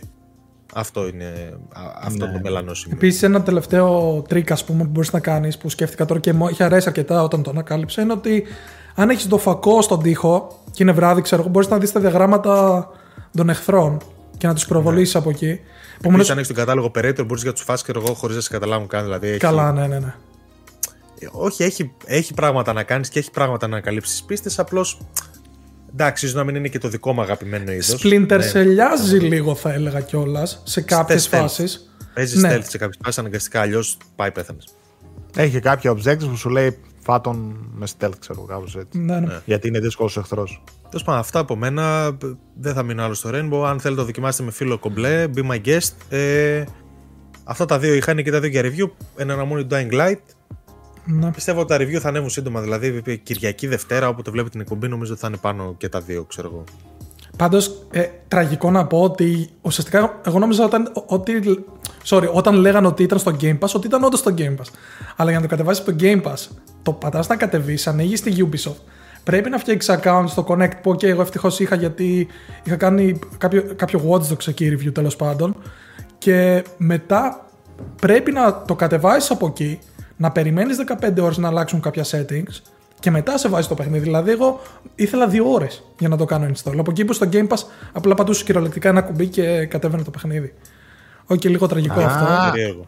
Σαν να κατεβαίνει από service της Ubisoft, ξέρω εγώ. Όχι, σαν. Σε, σε, σε βάζεις στην εφαρμογή του Connect. Από εκεί το παίζει το παιχνίδι. Δεν το παίζεις από το Game Pass, ναι. Και εγώ Εντάξει, λέει available with Game Pass, όχι in Game Pass. Περίμενε. Ναι, άμπρα. Και εκεί το wording διαφορετικό. Έπρεπε να το προσέξουμε. Και ξέρεις τι είναι Ξενέρωσα δηλαδή μέχρι να μπω. Ξέρεις τι θα είναι τώρα αυτό; Εγώ πιστεύω ότι θα είναι το ίδιο UI που θα έχει άμα πάει το Ubisoft Plus στο Xbox. Έτσι θα κάνει. Θα εμφανίζονται τετραγωνάκια, θα πατάς και θα στο κατεβάζει από τους uh, τέτοιους. Άλεξ, ε, έχει και κάτι ψευτοσκανδάλες στο PS5 αυτό; Γιατί εγώ στο ναι, PC που έβαλα έχει, DualSense έχει, ένιωσα κάτι, αλλά. Έχει DualSense. Έχει... Όχι καλό. Κάθε, όχι καλό. κάθε όπλο έχει λίγο διαφορετικό. Όχι φοβερή υποστήριξη, αρκετή για να πεις ότι OK, σου δίνει το κάτι παραπάνω. Ναι, ναι. Όπως θα σου δίνει ένα third party παιχνίδι. Εντάξει, τα ψιλοχρησιμοποιεί, δεν αλλάζουν πολλά βέβαια έτσι στο, στην πράξη. Καλά, σαν αίσθηση είναι καλό. Ναι, να πούμε ιστορία ανύπαρκτη έτσι. Δηλαδή στην αρχή σου πετάει ένα ναι, CG cutscene. Έγινε που αυτό. Κοιμήθηκα 15 φορές μέχρι να δω το πρώτο, ξέρω εγώ. Και μετά σε ρίχνει και δεν υπάρχει συνέχεια αυτό. Αν πας στο ναι. άλλο mode, εκεί θα σου ρίξει ακόμα ένα CG cutscene. Που OK, okay. ξέρεις τι, λες στην αρχή θα έχει ενδιαφέρον γιατί ξεκινάει το παιχνίδι με ένα ωραίο cinematic που λέει ξέρω εγώ πώς έγινε όλο αυτό το outbreak και λες κάπου θα το πάει, αλλά εν τέλει πουθενά, τέλος πάντων. Επειδή είναι από event του Rainbow Six Siege, υποτίθεται το θεωρούν δεδομένο το ψιλοξέρεις και ήδη. Α, OK, OK, OK. Πάσο τότε. Εντάξει, ούτως ή άλλως δεν το παίξει κανείς για το story, οπότε. Δεν ναι, το λαμβάνω. Εγώ π.χ. στο review δεν θα το λάβω καν υπόψη. Δεν έχει σημασία. Δεν, δεν θα έχει story. Ούτε καν, ούτε καν εσύ. Έτσι, ω αυτά τα παιχνίδια τώρα για το story δεν τα παίζεις. Έτσι. Πάντως από ό,τι βλέπω ο κόσμος το διασκεδάζει. Δηλαδή, εγώ βλέπω και στα social, ρε παιδί μου, ότι μια χαρά το παίζουν. Τώρα, ξέρεις, το πόσο θα κρατήσει και το ένα το άλλο, αυτό είναι θέμα και υποστήριξη της Γιούμπι. Αλλά νομίζω λένε ότι θα έχει υποστήριξη. Πάντως τα reviews σχετικά άλλο... ήταν αρνητικά έτσι. Δηλαδή, όλοι λέγανε ότι δεν θα κρατήσει καθόλου ή δεν το έχουν γενικότερα με το concept αυτό. Αλλά ναι, Πάντως τώρα, σαν νέο αυτό παρένθεση, πριν πάμε στον επόμενο, ότι το Hyperscape ναι, το Hype, ναι. Hype Escape, το οποίο ήταν ένα Battle Royale παιχνίδι του Ubisoft, το οποίο ε, έκλεισε άδοξα. Πότε βγήκε, πότε έκλεισε. Καλό ήταν, καλό ήταν. Εγώ είχα παίξει. Καλό ήταν. Ε, ε, Προφανώς σταμάτησαν και άλλοι μαζί με σένα και τέλος. Αυτό ναι. Και επίσης σταμάτησε και την υποστήριξη του Watch Dogs Legion, από ό,τι διάβασα. Τελευταίο update που είχε βγάλει κάτι το Σεπτέμβριο-Οκτώβριο και τέλος, επειδή μου λέει δεν έχει ξανά υποστήριξη. Προφανώς δεν το πάτησε καθόλου. Γεια σας, ναι. Αφήστε το να πεθάνει, λέει, μην το έχετε. Εγώ πιστεύω ότι ήρθε η ώρα να δώσουμε στο Στάθη 2,5 λεπτά να μας πει τα πάντα για το Pokémon. Πάμε 2,5. OK, okay, λοιπόν. Ξεκίνα. Max 3. 9 και 10 εγώ θα, με, θα, θα, θα, θα λοιπόν, σας έκανα είναι capture. 9, είναι 9 για να ξέρω. Σας έκανα είναι... capture δικό μου gameplay, έτσι. Αυτό είναι stealth. Αυτό είναι κανονικά από το Gamecube του Splinter Cell, το πρώτο. λοιπόν, λοιπόν, Pokemon Legends Arceus. Η αλήθεια είναι. Δεν ξέρω τι να πρώτα πω για αυτό το παιχνίδι. Από τη μία, οκ. Είναι κάτι πολύ καινούριο και φρέσκο. Πάντα για τα δεδομένα της Game Freak, η οποία να θυμίσουμε, έφερε έλεγχο στην κάμερα με το Sword and Shield του 19. Πιο πριν δεν υπήρχε έλεγχος στην κάμερα με το Pokemon, επομένως ξεκινάμε από εκεί. 100 χρόνια μπροστά είναι. Αλλά τώρα για το Pokemon Legends Arceus έχουν αλλάξει σχεδόν τα πάντα. Δηλαδή είναι open world, έχει πέντε περιοχές που μπορείς να εξερευνήσεις να κάνεις τα πάντα. Ε, Pokemon ε, μάχες με εκπαιδευτές υπάρχουν ελάχιστες. Δηλαδή όλο το concept είναι ότι θα, θα πας ναι, θα, θα μαζεύεις Pokemon στο open world. Να, όπως κάνω εγώ τώρα, ας πούμε. Πετάς Pokeball και περιμένεις να δεις αν θα πιαστεί και προχωράς παρακάτω. Από Ουσιαστικά... Οπότε έκαναν το τέτοιο, το Pokemon Go, απλά το έφεραν στο Switch, ξέρω Σκέψου το, ναι, όντως κάπως έτσι. Και αυτό που πρέπει να κάνεις είναι να μαζέψεις όλα τα Pokemon ουσιαστικά για να δεις το true ending. Γιατί υπάρχει ένα τέλος που, OK, τερματίζει το παιχνίδι, υπάρχουν credits. Και μετά σου λέει, ξέρω εγώ, ότι αν, αν δεις, δεν χρειάζεται να τα πιάσεις. Αν δεις όλα τα Pokemon, τότε μπορείς να ξεκλειδώσεις το true ending, ξέρω εγώ. Γιατί έχει story. Έχει, έχει story καν, κανονικό. OK. Okay. Η κάθε περιοχή έχει έναν λόρδο σκέψου Pokemon, ο οποίος είναι, ε, είναι blessed με αυτό το φως του Αρκαίου, το οποίο είναι το Pokemon που έφτιαξε όλα τα Pokemon και την ανθρωπότητα. Και υπάρχει. Δεν το έχω δώσει gameplay γάμο Υπάρχει boss fight κανονικό που ο εκπαιδευτής κάνει dodge roll και πετάς κάτι σαν. Δεν ξέρω ακριβώς τι είναι. Ο εκπαιδευτής γιατί κάνει dodge roll; Γιατί το Pokémon σου επιτίθεται κανονικά. Είναι σαν action game, σκέψη το. Α, επιτίθεται σε σένα. Ναι, και σε έχεις... Να, πώς ρίχνει τώρα Pokemon π.χ. Εγώ έχω κάτι άλλο, ξέρω εγώ και το ρίχνω. Έχει ναι. HP το, το boss, το ρίχνω, σκάω damage. Και σε κάποια φάση ζαλίζεται το Pokémon και ρίχνω το δικό μου Pokémon για να του κόψω, του κόψω ζημιά. Ναι. Και ουσιαστικά πρέπει να κατατροπώσει αυτά τα πέντε Pokémon και μετά okay, γίνεται κάτι ενδιαφέρον. Αλλά όλο το zoom είναι στο, στο post-game, δηλαδή πώς θα ολοκληρώσει το Pokédex, πώς θα φτάσει στην κορυφή ξέρω εγώ, του Temple, ε, Sinnoh Temple και πώς ουσιαστικά. Δεν νιώθεις ότι απευθύνεται μόνος όσου αγαπάνε τα Pokémon. Δηλαδή σε φάση ότι. Μπο, δεν θα έχει μπορούσα να, το. Ναι, δεν, ναι, δεν έχει. Το βλέπω αυτό, ναι. Η αλήθεια είναι, ξέρεις εγώ έχω και ένα προσωπικό bias γιατί ουσιαστικά αυτό να πούμε είναι. Είναι prequels των Diamond και Pearl που έγιναν και τώρα και αυτές remake με τις οποίες μεγάλωσα και είναι αγαπημένες μου. Επομένως ήθελα να το δω πώς και πώς. Και ουσιαστικά ναι, είναι σε μια εποχή όπου η ιδέα του να έχεις, ξέρω εγώ, το Pokemon σε Pokéball είναι απίστευτη. Λένε για ποιο λόγο ξέρω εγώ, να, να γίνεται κάτι τέτοιο. Και ουσιαστικά όλε τι Pokéball για να. Δεν μπορείς να τις αγοράσει αργότερα στο παιχνίδι, αλλά ξεκινάς κάνοντας crafting. Δηλαδή, βλέπετε ένα δέντρο στο oh. βάθος εδώ που έχει κάτι φρουτάκια. Αν, αν ρίξω ένα Pokemon στο δέντρο αυτό, θα ρίξει, ξέρω εγώ, τα φρούτα και με αυτά τα φρούτα μπορώ να φτιάξω τέτοιο. Pokéball. Μπορώ να φτιάξω Pokéball, ναι. Μάλιστα, κοίτα να δεις. Υπάρχουν μάχες, ok. Υπάρχει ένα χωριό, το βασικό, που είναι το Jubilife Village που στα Diamond Pearl είναι Jubilife City. Είναι πόλη κανονικά. ένα χωριό μόνο. Εκεί πολιτική είναι. Και, όλε, και όλες τις άλλες περιοχές, ok, όπως τις βλέπετε, δηλαδή έτσι λίγο, δεν αλλάζουν πολλά πολλά. Πράσινα παιδιά που δεν μου αρέσουν καθόλου. Στο μάτι είναι συνέχεια το ίδιο. Συστή, τα, battle, ε, τα εφέ της μάχης, στο μάτι είναι συνέχεια το ίδιο, έχει κάποιες αλλαγές, ειδικά κατά το τέλος. Αλλιώς τίποτα. Τα εφέ της μάχης έτσι είναι λίγο προσεγμένα. Αλλά η Game Freak, ρε παιδιά, στο θέμα στο, του τεχνικού τομέα είναι πολλά χρόνια πίσω για κάποιο λόγο. Δηλαδή, δεν ξέρω, βάλτε τη Monolith Soft που φτιάχνει τα Xenoblade. Δηλαδή, αν δεις ένα Xenoblade Chronicles 2, το οποίο και έτρεχε σε 540p πόσο έτρεχε, όταν ήταν σε, σε dock νομίζω. Αλλά αν έβλεπες το πόσο βάθος είχε μια σκηνή, θα έλεγες Τι γίνεται εδώ, ρε φίλε, δεν ξέρω.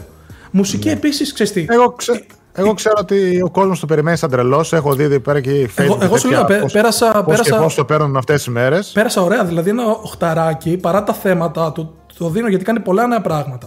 Mm. Π.χ. Ε, θα πουλήσει 20 εκατομμύρια αυτό. Μπορεί εδώ στο βάθο. Ναι, μπράβο, ναι. Μπορεί εδώ στο βάθος να έχει ένα ποτάμι το οποίο δεν μπορείς να περάσεις, αλλά ουσιαστικά κάτω στο παιχνίδι θα βρεις ένα Pokémon το οποίο θα, θα μάθεις surf και ουσιαστικά μετά μπορείς να πας εκεί και σκέψω το στυλ Metroidvania να, ξε, να ξεκλειδώσει ουσιαστικά εκείνη την περιοχή, η οποία μπορεί να κρύβει άλλα Pokémon που χρειάζεται.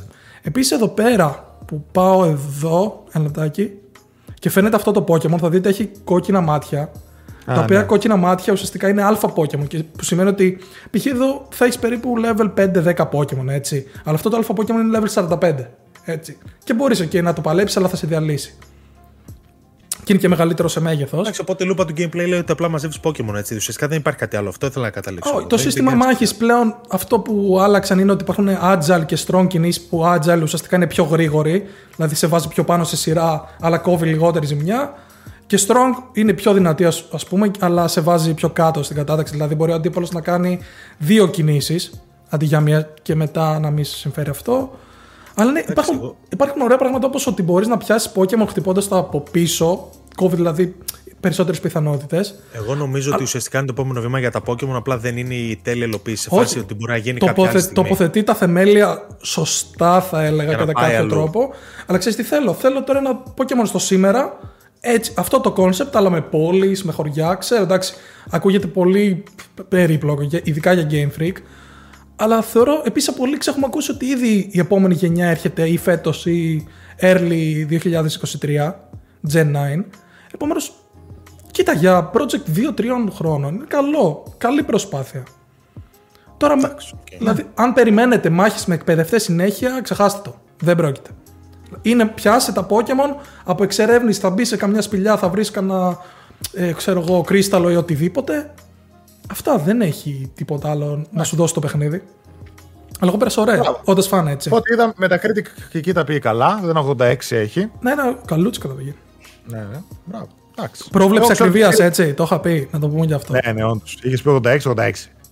Ε, Πάντως, ξέρω ότι οι φίλοι του, των Pokémon σίγουρα το ευχαριστηθούν. Και εγώ πιστεύω αυτό που σου είπα πριν θα πουλήσει κάποια 20 εκατομμύρια, ας πούμε. Και ε, εγώ δεν μας νοιάζει δηλαδή, τίποτα. Δεν πάνε να λέτε εσεί τι και Καλά, ναι, πάντα σε σύγκριση με Sword and Shield, έτσι, που ήταν το προηγούμενο Pokémon, το οποίο για μένα ήταν άθλιο. Αυτό είναι τουλάχιστον δύο βήματα πάνω. Όχι στον τεχνικό, σε όλα τα άλλα θέματα σχεδιασμού. Αυτό. Ωραία. Πότε πάω εγώ. Ε, ναι. Τι έχω, με έχω. Α, ωραία, τρία παιχνιδάκια έχω. Το ένα θα το πω πιο γρήγορα, γιατί μιλάω για το Uncharted Collection okay. που έπαιζε αυτές τις μέρες. Ανέβηκε review στο site όπου αναφέρω πολλά πράγματα έτσι αναλυτικά. Ε, πολλοί μπορεί να το έχετε δει ήδη. Όσοι τυχόν ενδιαφέρεστε για παραπάνω, μπείτε το, δείτε το. Επιγραμματικά να πω ότι είναι μια συλλογή που έχει μέσα το Uncharted 4 και το The Lost Legacy και τα δύο τα θεωρώ εξαιρετικά παιχνίδια. Το Uncharted 4 προφανώς είναι ένα βήμα πιο πάνω από το The Lost Legacy, το οποίο είναι και πιο μικρό σε μέγεθος και σε scope. Είχε ξεκινήσει και σαν DLC και απλά έγινε, τους βγήκε μεγαλύτερο. Ε, το φέρνει στο τώρα, στο PS5 με τρία modes, δηλαδή έχουμε resolution με 4K native 30 fps, performance στα 60 fps dynamic 4K με βάση τα 1440, οπότε παίζει 2K 4K εκεί ανάμεσα, ελάχιστες διαφορές στην ανάλυση και 1080p 120 fps, όπου και όπως είπα, εντάξει τα 120 fps παιδί μου είναι για multiplayer, για competitive, για racing, τώρα αυτό που είναι μισό παιχνίδι να σκαρφαλώνεις, να εξερευνείς και λίγο action. Προτιμώ εγώ ξεκάθαρα και προτείνω το μεσαίο mod που είναι 4K Dynamics στα 60 FPS. Που είναι ουσιαστικά... νερό. Ε, να πω λίγο απλά ότι είναι, ναι. δεν είναι dynamic, είναι απλά 2K που ήταν το setting που είχε το PlayStation 4 Pro, έτσι. Pro. Ναι, ναι. παρ' όλα αυτά εντάξει, φαντάζομαι ότι το 60 κάνει τρελή δουλειά. Και το κάνει. Πώς το λένε, upscale, upscale. ξέρω Upscale, ναι, και yeah. Ναι. υπάρχουν και κάποιες λεπτομέρειες στο LOD. Υπάρχει πολύ καλύτερο LOD Υπάρχουν ναι. τα, κάποια textures έχουν βελτιωθεί. Το πρόσωπο του, του Nate π.χ. Ο ναι, βλέπεις το μέχρι και τον ιδρώτα. Ήταν ναι, ήδη ναι, που ήταν, το... Ε, ξέρεις, σε άλλο επίπεδο και τώρα, OK, okay, ακόμα καλύτερο. Το παιχνίδι είναι κρύσταλλο. Καταρχάς, τα γραφικά του, εγώ πιστεύω αν δεν τα πείραζαν καθόλου, ε, ήδη στέκεται πολύ παραπάνω από τα μισά και παραπάνω παιχνίδια που κυκλοφορούν φέτος. Ναι. Ε, τώρα έτσι όπως είναι, είναι καθαρά τα textures λεπτομερέστατα, δηλαδή έπαθα πλάκα για άλλη μια φορά και όπως λες και εσύ και είναι και το LOD, δηλαδή η κάμερα πλέον βλέπει πιο μακριά, ένα δάσος σου βγάζει μέχρι το βάθος ρε παιδί μου, καθαρή εικόνα, δέντρα, λεπτομέρειες, ε, τα πάντα όλα είναι εξαιρετικά. Καλά, ε, δεν έχουν το multiplayer βέβαια μέσα. Δεν ακούν πολύ την εκπομπή νομίζω που δεν έχουν παίξει Uncharted και να μην ξέρουν τι είναι. Ναι, ναι. Είναι μια απλή γραφική βελτίωση στα Uncharted. Ναι. Δεν έχει τίποτα. Νομίζω ότι ήταν, είναι καρφί για αυτούς που δεν έχουν παίξει καθόλου ε. τα Uncharted. Και όπως είπα και στο review, ότι νομίζω ότι ήταν αφορμή η κυκλοφορία σε PC και λένε ρε παιδί μου, OK, ας το βγάλουμε και στο PlayStation 5 να γεμίσουμε λίγο τα κενά. Ναι. Όποιος έχει ένα από τα δύο αγορασμένα δισκάκι ή ψηφιακά μπορεί με 10 ευρώ να πάρει τη συλλογή, που επίσης το προτείνω με ένα δικαρικάκι αυτοί βγαίνουν πιο κερδισμένοι. Ε, αυτά, δεν θα πω κάτι άλλο. Και βγαίνει καπάκι δίπλα στην ταινία. Το performance. Ναι, yeah. και βγαίνει καπάκι στην ταινία το οποίο είναι προφανώς προγραμματισμένο ε, για promotion, για cross promotion τέλος πάντων. Είναι σε 20, σε 20 ναι. μέρες. Κάτι το οποίο θα δούμε και επίσης προγραμματισμένο cross promotion να γίνει τη σειρά The Last of Us και ένα remake που θα ανακοινώσουν αύριο μετά. Όλα, όλα εκεί οδηγούν. Δηλαδή, όταν ακούσαμε 22 για HBO The Last of Us, λέω εδώ είμαστε. Θα παιχτεί. Ναι, ναι δηλαδή, ναι. Δεν ξέρω τώρα αν θα τα δώσουν όλα. Αν θα δώσουν ξέρεις, factions, ε, remake, director's cut, όλα αυτά που ακούγονται. Πιστεύω ένα από αυτά. Το remake ναι, τουλάχιστον ναι. για αρχή. Το remake, το remake τουλάχιστον. Ναι. Αν και το factions είναι ξεκάθαρο τη Sony ότι προσπαθεί κάποια δικά της χέρια, ρε παιδί μου, να τα φέρει πιο κοντά. Δηλαδή τις ταινίες, τις τηλεοπτικές παραγωγές με τα παιχνίδια. Το έκανε και το PlayStation Productions, ώστε να βγάζει πολλά franchise ε, ταινίες και τα τέτοια. Ε, δεν θα μείνω παραπάνω, δεν χρειάζεται. Μπείτε, δείτε και το review. Εγώ το προτείνω ειδικά όσο το έχετε παίξει ανεπιφύλακτα. 50 ευρώ είναι όσο το έχετε παίξει. Μετά έπαιξα το Doki Doki Literature Club Plus. Δεν σε αναγνωρίζω, αλήθεια. Το οποίο ήταν ένα visual novel. Για κάποιο λόγο το είχα ακούσει και είχα ακούσει καλά λόγια. Ήταν φτηνό, το είχα βάλει wish list, ξέρω εγώ, είχε 13 ευρώ. Και το κάνα κάποια έκδοση, το βγάλανε 9 ευρώ, κάπου εκεί κάτω από δεκάρικο. Ε, άντε, λέω φέρτο. Είχα ακούσει κάποια άλλα λόγια. Ε, δεν μ' άρεσε. Εκεί ήθελα να καταλήξω. Ναι. Τελικά δεν είναι πρόταση για μένα. Δηλαδή, πολύ δύσκολα θα το προτείνω σε κάποιον. Είναι τελείως visual novel. Σε φάση. Καταρχάς, ποιο είναι το, το story. Είσαι εσύ ένας μαθητής, ένα αγόρι, το οποίο συναντιέσαι μια φίλη σου στο δρόμο πάτε σχολείο και αυτή σε πείθει να μπεις στο κλαμπ ε, φιλολογίας, πώς θα το πω, στο book club, ξέρω εγώ, ε, του σχολείου, όπου εκεί είναι άλλα τρία ή τέσσερα κορίτσια, αν θυμάμαι καλά.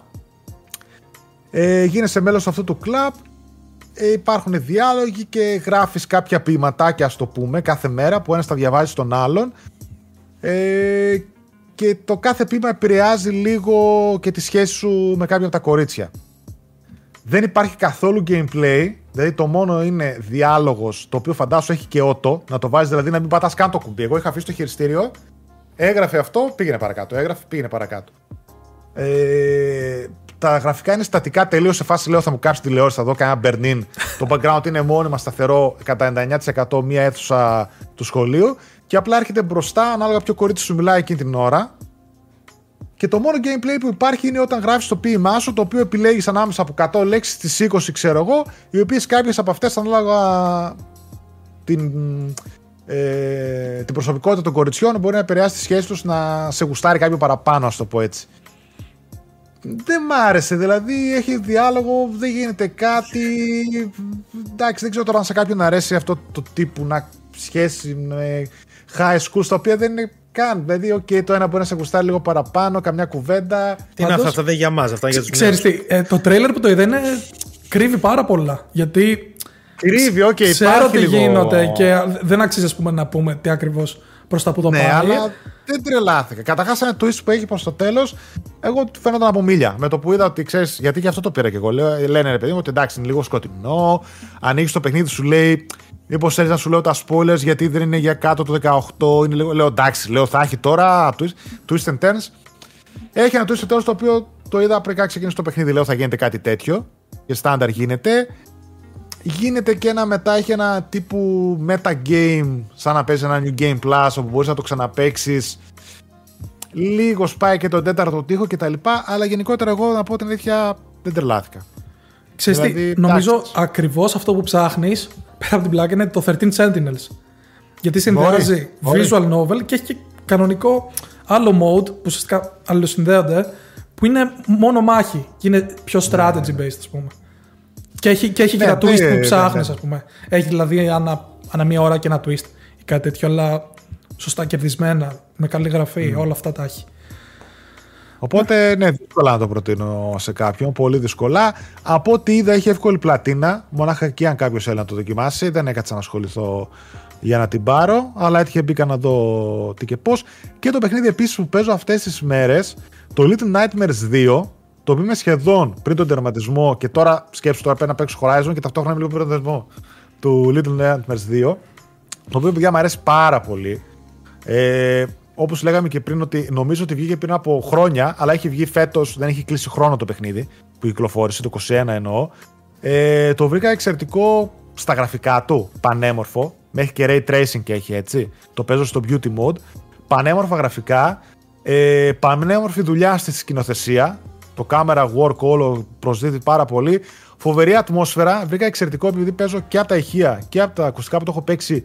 Τους ήχους, τα εφέ, τη μουσική, όλα αυτά προσδίδουν πάρα πολύ στο σκοτάδι που έχει. Και όλο αυτό το μινιατουρίστικο που είναι σκηνοθετημένο με τα ανθρωπάκια, τους πρωταγωνιστές, τους κακούς, τους μεγάλους, όλα αυτά. Μ' άρεσε πάρα πάρα πάρα πολύ. Ο Ζήση είναι το meme, αν έχετε δει από αυτό το Incredibles, ε, people who know, people who don't know, γιατί δεν το έχεις τελειώσει ακόμα. ναι, ναι, Και δεν το έχω τελειώσει ακόμα. Όταν τελειώσεις, θα ξαναλέμε. Α, ναι, οκ. Ναι, ναι, ναι. το το Κατάλαβα. τέλος του είναι. Εγώ καθόμουν σοκαρισμένος για κανένα μισό ώρα έτσι στην καρέκλα. ναι, δεν- ναι, δεν ναι, έκανα ναι, τίποτα. ναι, ναι. Ναι, άντε, ρε. ναι, ναι. Και μετά τώρα- ξε- full explained. Φου- είχα, είχα πάρει σε όλα τα Little Nightmares αυτό, του να δεις ending, και τα ending explained. explained και τέτοια. Ναι. Πρέπει να δεις και τα explain αυτό ακριβώς. Θα Τελείως τα δω. epic. Κοίτα, από ό,τι, από ό,τι είδα, πρέπει να είμαι σχετικά κοντά στο τέλος. Οπότε κάτι το τερματίσω δεν έχει αξία τώρα να τα αφήσω για όχι, πόσες όχι. μέρες Για μια να ώρα παίξω 30 και ώρες, ξέρω εγώ, Horizon και μετά ξανά. Οπότε ναι. Εγώ θα πω Πάντως, ότι είχε ε, κάποια- Το βρίσκω ήδη, Α. ήδη εξαιρετικό ρε παιδί μου. Δηλαδή έτσι puzzle, platformer και τέτοια. Φοβερό. Νομίζω Είναι ότι πολύ ήταν. καλό. Δεν ξέρω γιατί. Ήταν άνετα μέσα στα καλύτερα παιχνίδια του 21. Ενώ δεν πολύ το είδα να παίζει για Σαν κάποιο να- λόγο. σαν να ξεχάστηκε εντελώς. Καλές Δηλαδή- βαθμολογίες, κάτι εννιάρια, εννιάρια και. Ε, τι να πω, δεν Το ξέρω. Hitman ξεχάσει. και, α, Γενικά τα παιχνίδια που βγαίνουν στην αρχή της χρονιάς συνήθως είναι καταδικασμένα να ξεχαστούν. Εντάξει, φέτος έτσι όπως είναι η χρονιά δεν θα γίνει με αυτό το Φεβρουάριο. Καλά, προφανώς. όχι, Έχει εντάξει. μέσα, μπορεί να έχει μέσα τρία γκωτί. Αλλά δηλαδή και το Hitman δεν το θυμάται ο κόσμος και το Little Nightmares δεν το θυμάται. Κάπως φεύγουν, χάνονται. Ναι. Εγώ θα πω ότι στο Little Nightmares απλά υπήρχαν κάποια sections που κουράστηκα, εκνευρίστηκα. Λέω θα το παρατήσω εδώ. Πιστεύω θα τα δείτε κι εσείς όσοι δεν Ναι, το έχετε έχει, έχει παίξει. κάποια τέτοια. αλλά δώστε το Δηλαδή ευκαιρία να- γιατί ας πούμε το Αξίζει τέλος. Πολύ. Ε, αυτό αξίζει πάρα πολύ. Μόνο και μόνο από το Δηλαδή τέλος. να χάνω έτσι 5-6-7 φορές την ώρα που σε κυνηγάει κάποιος ή λίγο στα stealth κομμάτια κτλ. Τσατίζομαι γιατί ξέρεις είναι 3D, λίγο ένα χειρισμό από εκεί σε πιάνει, ξέρω εγώ. Είναι και Σε πολύ trial αλλά- and error. Είναι, αυτό είναι το κακό του. Πρέπει να αλλάξει. λίγο. Εν τω μεταξύ, Είναι. δεν ξέρω αν θυμάστε ότι η Tarsier Studios είχε βγάλει και ένα παιχνίδι αποκλειστικό για το Stadia. Πάλι horror. Ναι, ναι, ναι, στο ναι, launch μπράβο, του, μπράβο. το οποίο πήγε θυμάμαι. α- άπατο νομίζω. Άπατο. Όχι, εντάξει, Εν τω μεταξύ είδα παίζει και το λογότυπο του Supermassive Games. όντως. Ναι, ρε, δηλαδή δείχνει Bandai, ξέρω εγώ, Tarsier και δείχνει και Supermassive Games μέσα. Δεν ξέρω σε τι βοήθησε και τι έκανε. Παρ' όλα αυτά, ναι. Οκ. Αυτά τα παιχνιδάκια που έπαιξα. Horizon τώρα θα ασχοληθώ. Θα τερματίσω και το Little Nightmares κάμια ώρα πόσο είναι ακόμα. Και εγώ Horizon θα ασχοληθώ. Βέβαια, Zero Dawn ξέρεις, Το παλιό. αλλά το ορθόδοξο. Αυτά. Όχι, καλό. Νομίζω ότι μπορούμε να ολοκληρώσουμε. Ε, την ναι, εκπομπή. σιγά Ίσως σιγά. πρέπει κιόλας. Ίσως πρέπει κιόλας. Ίσως- ναι. ίσως πρέπει. Λοιπόν, Οπότε. ρίχνω μια, τα social μας εδώ, αν μας ψάχνετε Φυσικά, να μας όποιος βρείτε. θέλει, πρώτον βρίσκει τα προσωπικά μας social κάτω στην περιγραφή και δεύτερον προτείνω και σε όλους τους φίλους να μας κάνουν follow και στα social του PS Addict, Instagram, Twitter, Facebook page κανονικά και μπείτε στο group, έτσι. Greek PlayStation Addicts, μπείτε στο group, κάνουμε πολύ καλή παρέα εκεί πέρα, ωραία θεματάκια, ωραίες συζητήσεις. Μπείτε εκεί πέρα εσείς στο Facebook, δεν θα χάσετε. Ευχαριστούμε πάρα πολύ για το κλικ. Είτε μας βλέπετε κονσέρβα στο κανάλι, είτε μας ακούτε στις podcast της υπηρεσίες. Τα λέμε στο επόμενο. Θα τα πούμε. Φιλάκια. Άιντε. Τσάου. Και τώρα που ανοίγει η μουσική, ξέρετε έτσι. Εγώ Ε, δύο, Γεια δύο σας. τα παράθυρα, ετοιμαστείτε από τώρα. τα λέμε, ρε. Άιντε. Μι- Μιλάμε. Γεια, γεια. Τσαου.